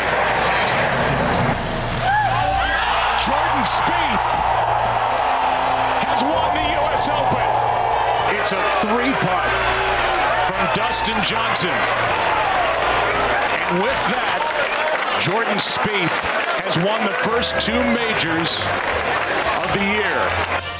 Episode 126 continues a potential story maybe to keep an eye on. You may or may not know that the PGA of America has decided to cancel playing its 2022 major championship, the PGA Championship, at Trump National in New Jersey. So all of a sudden, some 17 months away from the 2022 PGA Championship, they're looking for a place. And I know of one. It happens to be in University Place, Washington. Here's Matt Allen, Kemper Sports VP that oversees Chambers Bay. He joins us on the Zeke's Pizza Hotline here on Mitch Unfiltered. Hi, Matt. Happy New Year. Happy New Year to you, Mitch. It's great to have you. So, immediately following the announcement, you had to be warm and fuzzy about how quickly you guys were mentioned in the conversation. Is that uh, is that true? And is there any reason for all of us to get excited about the potential of a PGA Championship coming to Chambers Bay? Well, it's certainly gratifying to be in the public conversation and to see all this social media murmuring about the fact that we could be. We certainly have not had any conversations as of today with the PGA, and and I don't really suspect uh, that we will. But it but it it it thrills me that Chambers Bay is thought of in that way. And the reason you don't think there will be conversations between you and the PGA is for our listeners who don't understand the politics involved here. Right, right. Well, having hosted the the U.S. Open in 2015 and with another USGA championship on the calendar this year and active discussions about uh, several others, we've made the decision, uh, along with Pierce County, to to hitch our horse to the USGA wagon. Okay, so there's no chance that a PGA championship would come to Chambers Bay. No chance of that happening. Not from my perspective. Okay. No. I think the audience needs an explanation because you say USGA, I say PGA of America. You and I know the difference and they're kind of in some ways rivals in terms of golf courses that they play their their major championships. You guys obviously hosted the 2015 U.S. Open at Chambers Bay and are hopeful that the USGA will come back with a major championship, and you do some other USGA events, correct? Exactly. In addition to the being the course that brought the U.S. Open to the Northwest uh, for the first time in 2015, we had hosted the U.S. Amateur Championship in 2010. We'll host the 2021 U.S. Amateur Four-Ball Championship uh, in just uh, a few months uh, in May of this year, uh, and are in an ongoing discussions with the USGA about about other championships. So. Uh, yeah, I don't know if I would call them rivals, but especially as it relates to the majors, you know, both of those organizations make t- tend to make financial investments in the courses. And certainly, while, while Pierce County made investments in Chambers Bay for sure, the USGA did share in some of those costs as it relates to the U.S. Open, and, and they want to be able to uh, return and continue to enjoy those investments. As far as Matt Allen's concerned, of course, you, you, you don't know for sure. As you sit here with me today, is it your belief that the U.S. Open the United States Open will again at some point come to Chambers Bay? I remain very optimistic about that. It is a personal goal of mine. I'd love to retire from this job in whatever year that occurs, have that be my swan song. And I applaud both Kemper Sports and Pierce County for you know, the quick action and the entrepreneurial thinking around resodding the putting greens. Right. I think it immediately addressed that you know the biggest thing that could have been an impediment to that happening. All right, now people don't know, or a lot of people do, but some don't. Everybody remembers 2015. There's never been a set of green complexes that have been so heavily scrutinized as the ones at Chambers Bay in the summer of 2015 when you guys hosted the U.S. Open. It's been five and a half years now. Tell I played them uh, this past summer. I couldn't believe the difference. Beautiful.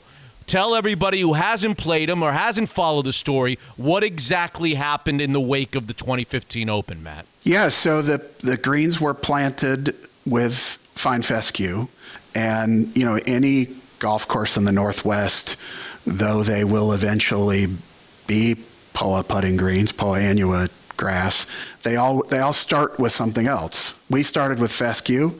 Most others started or start with bent grass. And over time, the, the POA encroaches.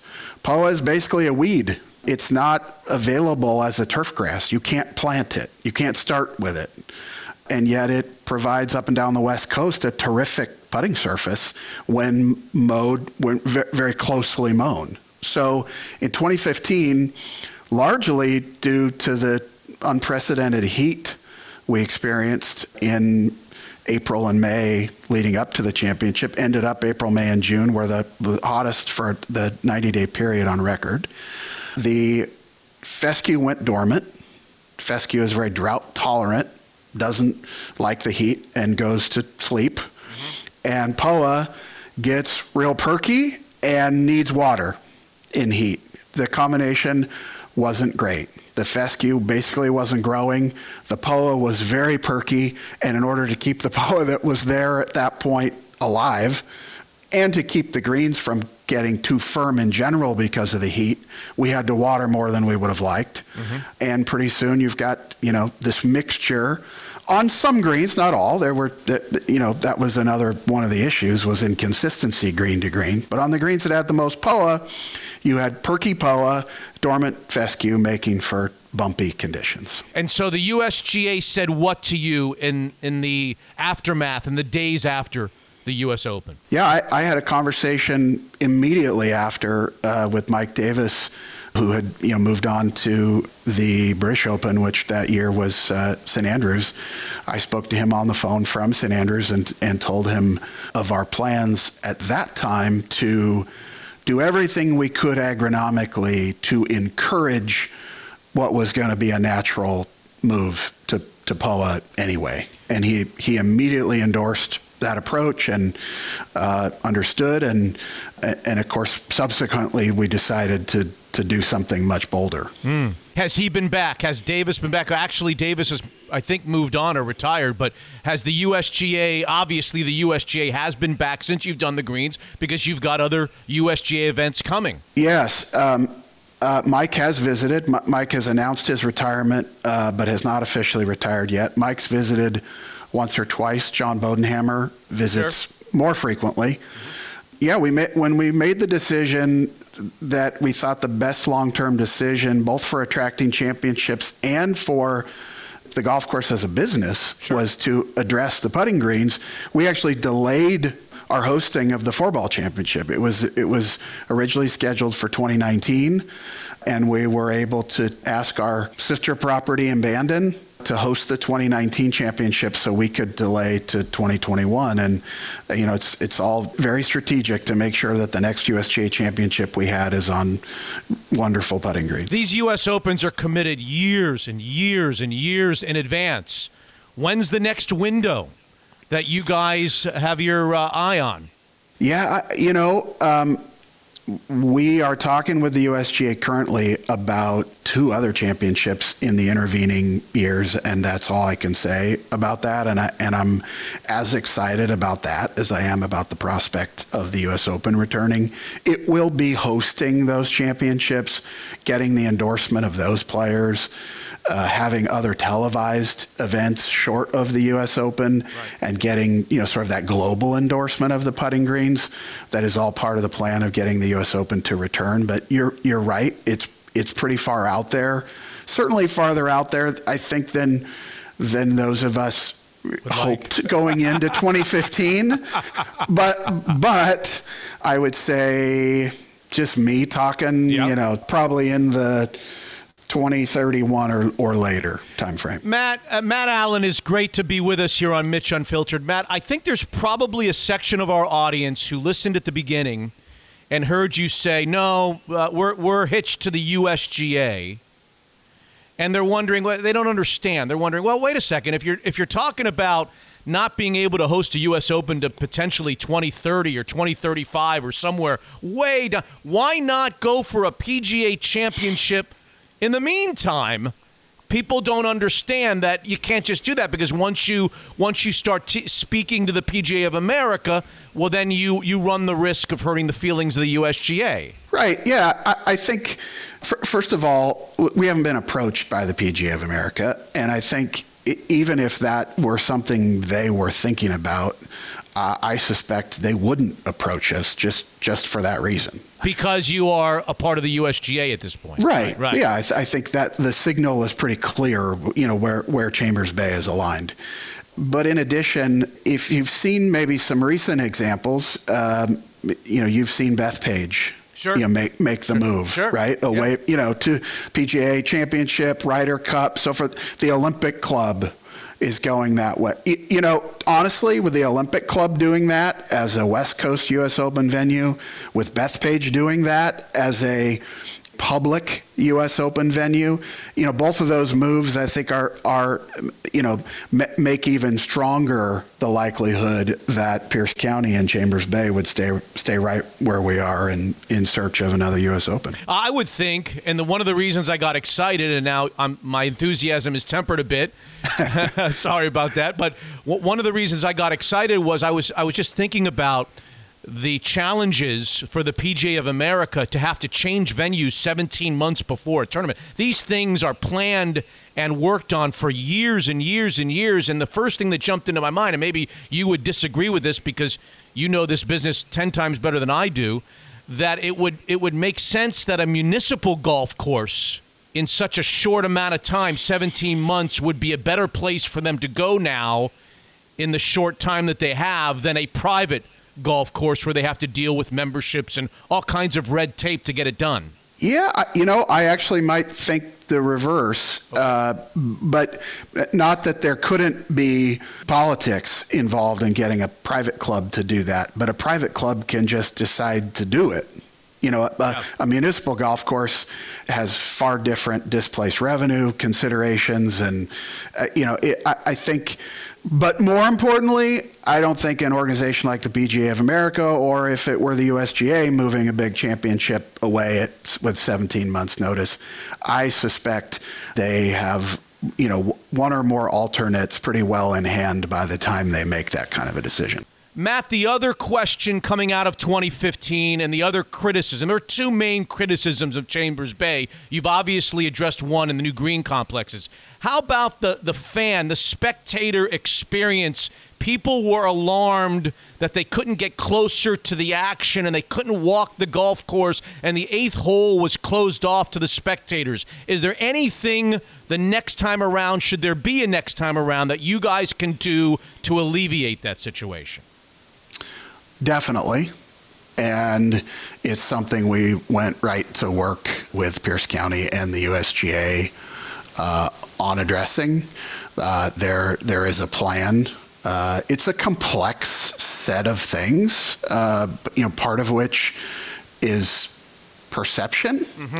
Uh, you know, they survey the U.S. Open spectators, and probably unlike nearly any other place the U.S. Open's been held, as I recall, it was something like 90% of the spectators were attending their first major golf event Uh-huh. because it was new in the market.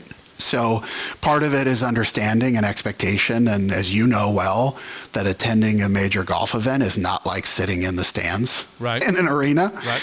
But having said that, there are places we can absolutely address spectator movement so that it's m- more likely that you could continuously follow a single group. And then there are also places that we believe we can be more creative with the way people gather that Yeah. in locations that might not be suitable for a traditional grandstand some things like platforms for standing viewing that be, could be created specifically in areas where you could see the eighth hole People might remember, you and I both remember, that there were some incidents, I believe, at the U.S. Amateur, uh, some slipping, some falling, maybe some injuries. And I thought once I got to the U.S. Open Championship that maybe you guys, and, and, and uh, look, there's no, there's no, nothing wrong with this, but maybe. Maybe the USGA and you guys went a little overboard and were extra cautious as a result of those incidents with the way it was set up for the U.S. Open. No doubt. And I think the USGA would admit that, both because of the experience during the USAM and you know when when you multiply the number of spectators by 10 concerns of what that might look like Right. but also again back to the really unusual weather we had so some of those slopes were were even more slippery not unlike August of 2010 during the USAM because it was so hot if you think about normal April May June weather, mm-hmm. that sh- really shouldn't be an issue. So, Matt Allen's message this new year to golf fans here in the Pacific Northwest is hey, don't get excited about the PGA Championship. We're still very much aligned with the USGA, but don't lose all hope because the USGA is bringing some great events here with the hopes of someday, maybe we'll all be grandfathers by then, bringing the U.S. Open maybe in the 2030s, that decade at some point, to the Great Chambers Bay. Correct? That's the message? That's the message. And thank you for thinking of us. Thank you for putting us in the public conversation about this. To me, that is that that is the you know the ultimate validation of the decision we made to change the putting greens. Great to have you, Matt. Thanks for being with us. Thanks, Mitch. Hey, look who's back with us on Mitch Unfiltered. It's Jordan Flowers of the Kirkland office of Guild Mortgage. Happy New Year, Jordan. Thanks for being back with us. Give us a quick market overview of your world in the mortgage business these days. Happy New Year, Mitch. Thank you. The market is incredibly hot. 2021 interest rates are still low, and people are taking advantage of interest rates in the twos still. They're also getting pre-approved with us to win offers on buying a house with how hot the purchase market is as well. So, if you're considering selling a house these days, this is a, a great time to do it. It's a fantastic time to be looking at selling your house. If you are considering selling, this is the optimal time to be doing it. You can reach out to our team if you don't have a trusted real estate professional. We work with a lot of top 1% brokers in the area. If you have a trusted real estate professional, I'd advise you reaching out to them if you are thinking about selling your house because the inventory is so low. We're seeing multiple offers, upwards of 20 to 30 bids per home, and prices escalating 100, 200,000 over list right now in a lot of areas. For those of us that are thinking about refinancing and calling you and getting the numbers, how does how does inflation play a part of all this? Yeah, we saw a scare here the last week with rates starting to tick up with some concern about inflation, which is bad for long term debt, so your bond market. We've had a kind of stabilizing and rebound a little bit. Rates are still in the high twos, but if you were thinking about giving us a call and just seeing if any numbers work, now would be the time to do it. Five or eight minutes on a phone call with either Jordan or a member of his team. We'll uh, let you know what the numbers are and whether it makes sense for you and your family. And the best phone number to reach you guys? Office line still 425 250 3145, and the cell phone's 425 890 2957. We love Jordan Flowers. We love the Kirkland office of Guild Mortgage. Unfiltered.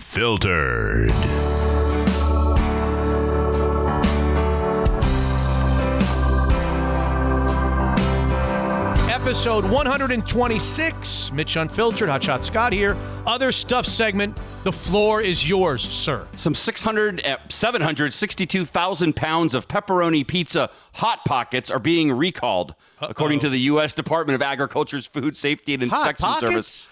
Toilets everywhere are rejoicing, but I'm sure the company is not. Haven't we talked about Hot Pockets? Like there's an heir to the Hot Pocket throne, and we talk. I feel like we've talked about Hot Pockets a few times. We've talked about him twice. Okay. Number one is that the heir, the heiress of Hot Pockets, ended up in jail in that college admissions scandal. There it is. That's Yep. one thing. That's one way we've talked about him, and we talked about him with my guy, the guy who was arrested going into the bank. He didn't want the money in the bank. He just wanted the microwave oven so he could so he could heat up his hot pocket. And as he was being put into the car, the police car, somebody with a camera said, "Is it all of this worth it?" And he looked at him like, "Worth it." Hot pockets, hell yeah, it's worth it. Hot they pockets. Are, they are pretty good, but but the, the product being recalled may be contaminated with extraneous materials, specifically pieces of glass and hard plastic. Oh gosh. I don't know how one would know, but be careful if you have any in your in your freezer from uh, November 13th to November 16th of 2020. I'll go check. So anyway, there Max, you go. Yeah, Max loves hot pockets. Max loves hot pockets. Yeah, yeah. Um, Teenagers love them. Have you heard the story of the Bills fans contributing to Lamar Jackson's charity? No. So Lamar Jackson got hurt on Saturday in the playoff game, the playoff loss in Buffalo to the Bills. The Bills fans, they call them the Bills Mafia, have a history of this. You recall that a year ago, I can't remember, Andy Dalton was playing for the Bengals and they beat somebody to get the Bills into the playoffs. Okay. On the final game of the season, Mr. Playoff should remember, on the final game of the season, Andy Dalton's Cincinnati Bengals did something, won a game that got the Bills into the NFL postseason. And the Bills fans turned around and found Andy Dalton's favorite charity and just started giving money online to, to Andy Dalton's charity. He, they raised all kinds of money. They did the exact same thing on Saturday, Saturday night after Lamar Jackson was taken off the field due to injury in the Ravens' loss to the Bills. They turned around and they started contributing money to fans. At the time of this recording, his favorite charity, which is helping uh, underprivileged youth in inner cities, Okay. $300,000 so far and counting from Buffalo Bills fans. Wow. That That's nice? really nice. That's great. It's a great story. That is a great story. So they, they, they only do it to, to players who sort of help them, or like I'm sure Bills fans wouldn't be dying to give money to them if they're if they're lost this weekend, right? They never gave any money to Marino's favorite funds. yeah, I'm sure. hey, Stefan Thomas of San Francisco, the guy we talked about who has his Bitcoin password locked, he can't access that $252 million. Yeah. He's just come out now and said, I've come to grips with it. It is what it is. It's almost like he's just given up, knowing he's never going to get that password. How much As money does this- he- how much money well, does he have? It went up to 321 million at one point, but as we record this, it's around 252 million dollars that he cannot access because he lost his password to get his Bitcoin. I see your lost access to password, and I raise you landfill. Somebody sent me that, and I had it too. Go ahead. I sent it to you. A British man who accidentally threw a hard drive loaded with Bitcoin into the trash. Oh. Listen to this. Has offered the local authority in England, where he lives, more than $70 million if it allows him to go through the landfill site. IT worker James Howells got rid of the drive, which held a digital store of 7,500 bitcoins between June and August 2013. He originally mined the virtual currency four years earlier when it was of little value. But when the cryptocurrency shot up in value and he went to search for it, he discovered that he had mistakenly thrown the hard drive out in the trash. Oh. Howell's first discovery that the hard drive was missing was when his Bitcoin was worth about $9 million. Based on current rates, it's now worth $273 million. Man. He, I'm trying to get him on the podcast. He's speaking. He told CNN, quote, I offered to donate 25% of it or $71.7 million to the city of Newport, England, in order to distribute to all of their local residents. Take my money and give them to all the residents who live in Newport should I find and recover the bitcoins in the landfill. Quote, this would work out to approximately $239 per person for the entire 316,000 population. He says, unfortunately, they refused the offer and they won't even have a face to face discussion with me on the matter. Wh- wh- What's the problem with a guy rummaging through a landfill? Like, what? what I don't get what it. harm is that? I don't get it. Just rent yourself a little backhoe and just start smashing around. Can't the city do something with $71 million? Oh. Isn't that eno- isn't the tease of that enough to let a guy go through the trash? He can go through my trash for $5.52. Just come on over. I, I remember how stressed my mom was when I lost my retainer. Oh. And uh, Oh. and what was what was a retainer? Two hundred dollars? I don't even have hundred bucks. It was like the world ended, and we're literally going through a dumpster to try to find my little pink retainer.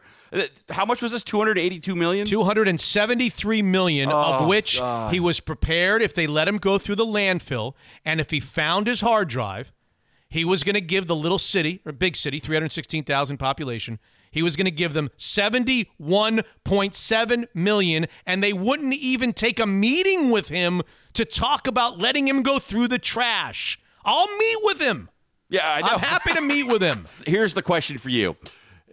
What would it take for you to go out there and search with him for, I don't know, eight to 10 hours? Like, what would he have to offer you if, in fact, because you might not find it, but would it be five million, a million? How much would it take for you to go out there and search with him? a Kit Kat bar That's it. huh? Okay, well, you could probably find a, a half-eaten one out there if you look hard enough. I would do it. I'd go out there. I totally five, do. Five million? Yeah. oh for 5 million oh definitely for five Yeah. million. But you might not fight. I mean, you could be smelly and gross and be. would you do it for grossed 100 out. grand Uh, sure. What? I got nothing going on. 50 grand oh, God. 25 grand? I mean, I don't know. I, I don't know. 25 grand. That you're probably not going to find it. I mean, uh, does it say when he threw it away? Did you already say that in the story? Like how many years ago it Yeah, was it? Or it's, it's several years ago. Yeah. yeah. I mean, who knows if it's still there? And even That's if a he, and story. even if he finds it, is it going to be in the condition to be able to use it?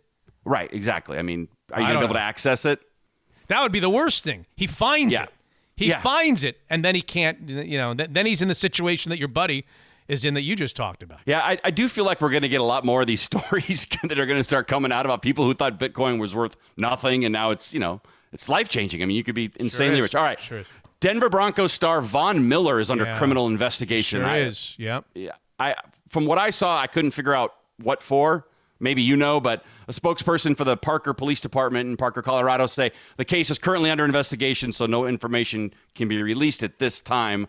Broncos released a statement saying they're aware of the investigation and working to obtain more information. I don't have matter, any but- more information. For some reason, I think that it might be a domestic matter. Okay. Because I feel like that he has been investigated before for domestic issues, but I'm not. I'm not completely. Ish, I'm not completely sure about that. All right. Well, it's been a. ru- Didn't he get hurt for the sea? I mean, He got it's been hurt. A, a rough Yeah. year. I think he's had a couple of DUI incidents.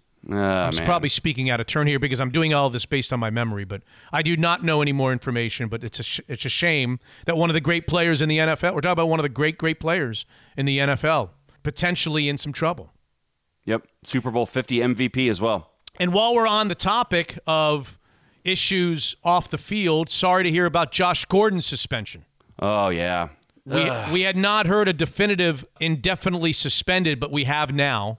At the time of our last recording, you and I had not heard that he had been indefinitely suspended, but he has now. So I just hope and pray that everything will work out okay for him, the man, rather than him, the football player. Yeah. Selfishly, I I want both, but I guess we got to start with Josh Gordon, the man. I got three RIPS. Do you want me to get into them? Three. Go ahead. Joanne Rogers, Don't know her. widow of legendary children's TV host Fred Rogers. Oh, I didn't know that.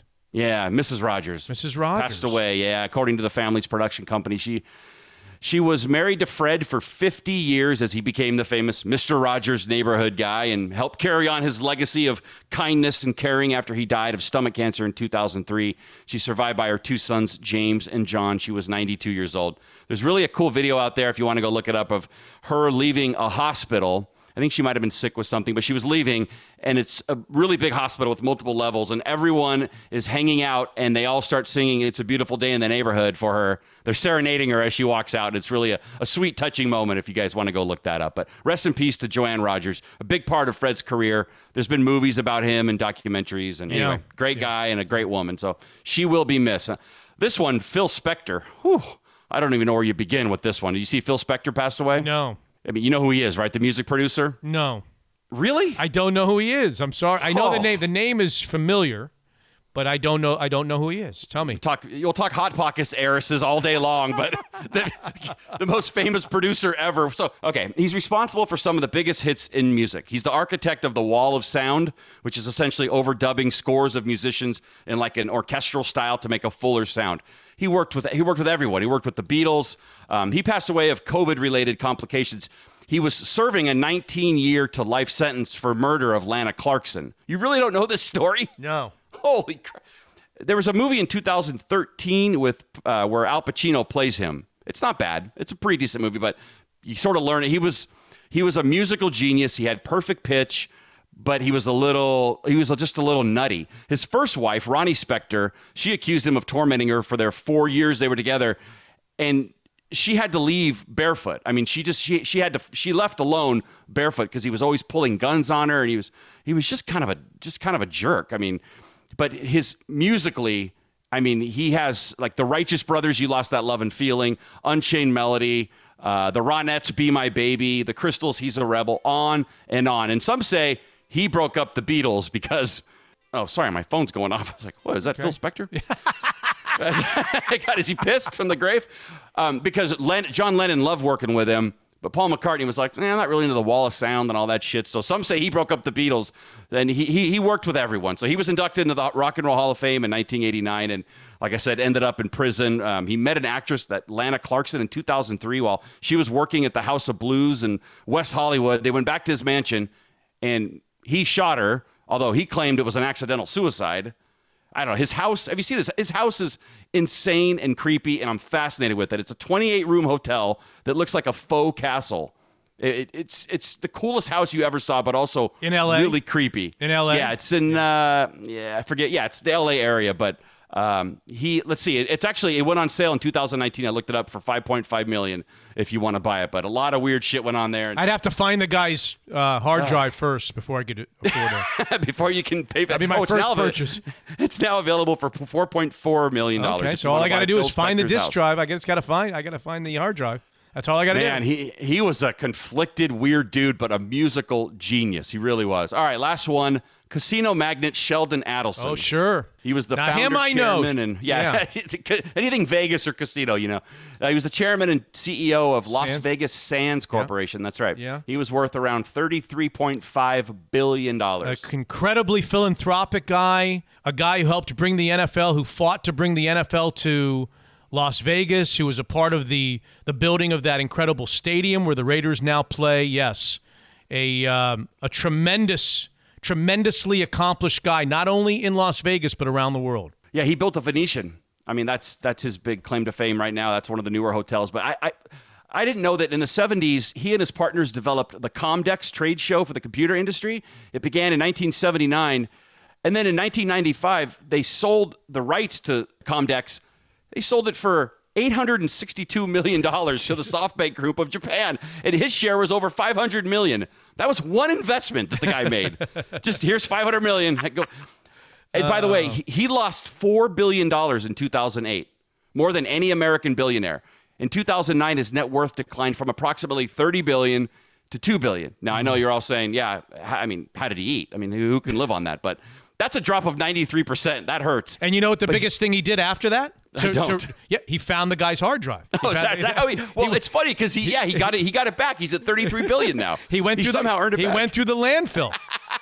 he, he had a he had a really cool quote that only a super rich guy could say. He said, "So I lost 25 billion. I started with zero.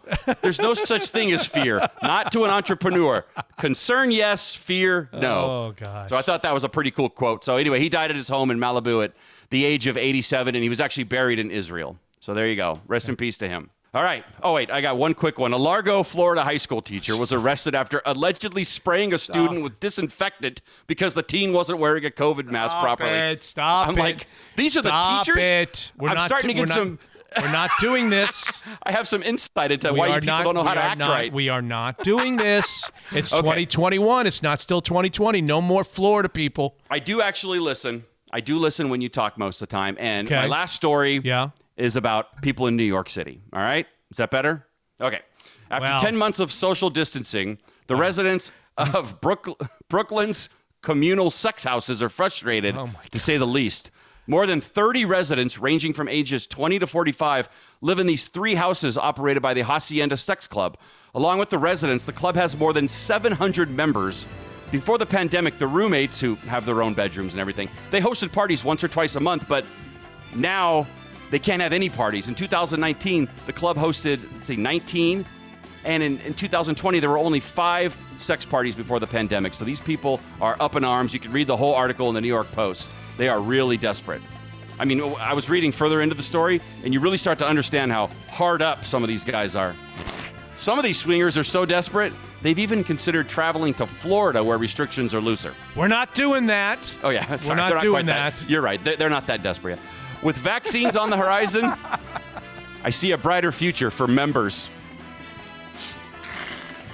And finally, we all feel really sorry for the sexually frustrated people living in the oh. commune. Oh. Said no married person ever. Oh. All right, I, I have to go get my steak out of the oven. That's why my alarm went off. That was an alarm. I thought that was uh, Phil Spector. yes, he's pissed off. He's calling me from the grave. I've been gone a day and you're shitting on me? How dare you? I did say he's a genius, though. Ladies and gentlemen, become a patron at MitchUnfiltered.com and listen to all the great uh, Hot Shots Scott Soden work. He's now done three shows. I just dropped my bell. He's done three musical shows, the latest of which is some guy named Lou Gramm. I don't know who that is. Uh, I know Lou Grant or Ed Asner. I know Mary Tyler Moore.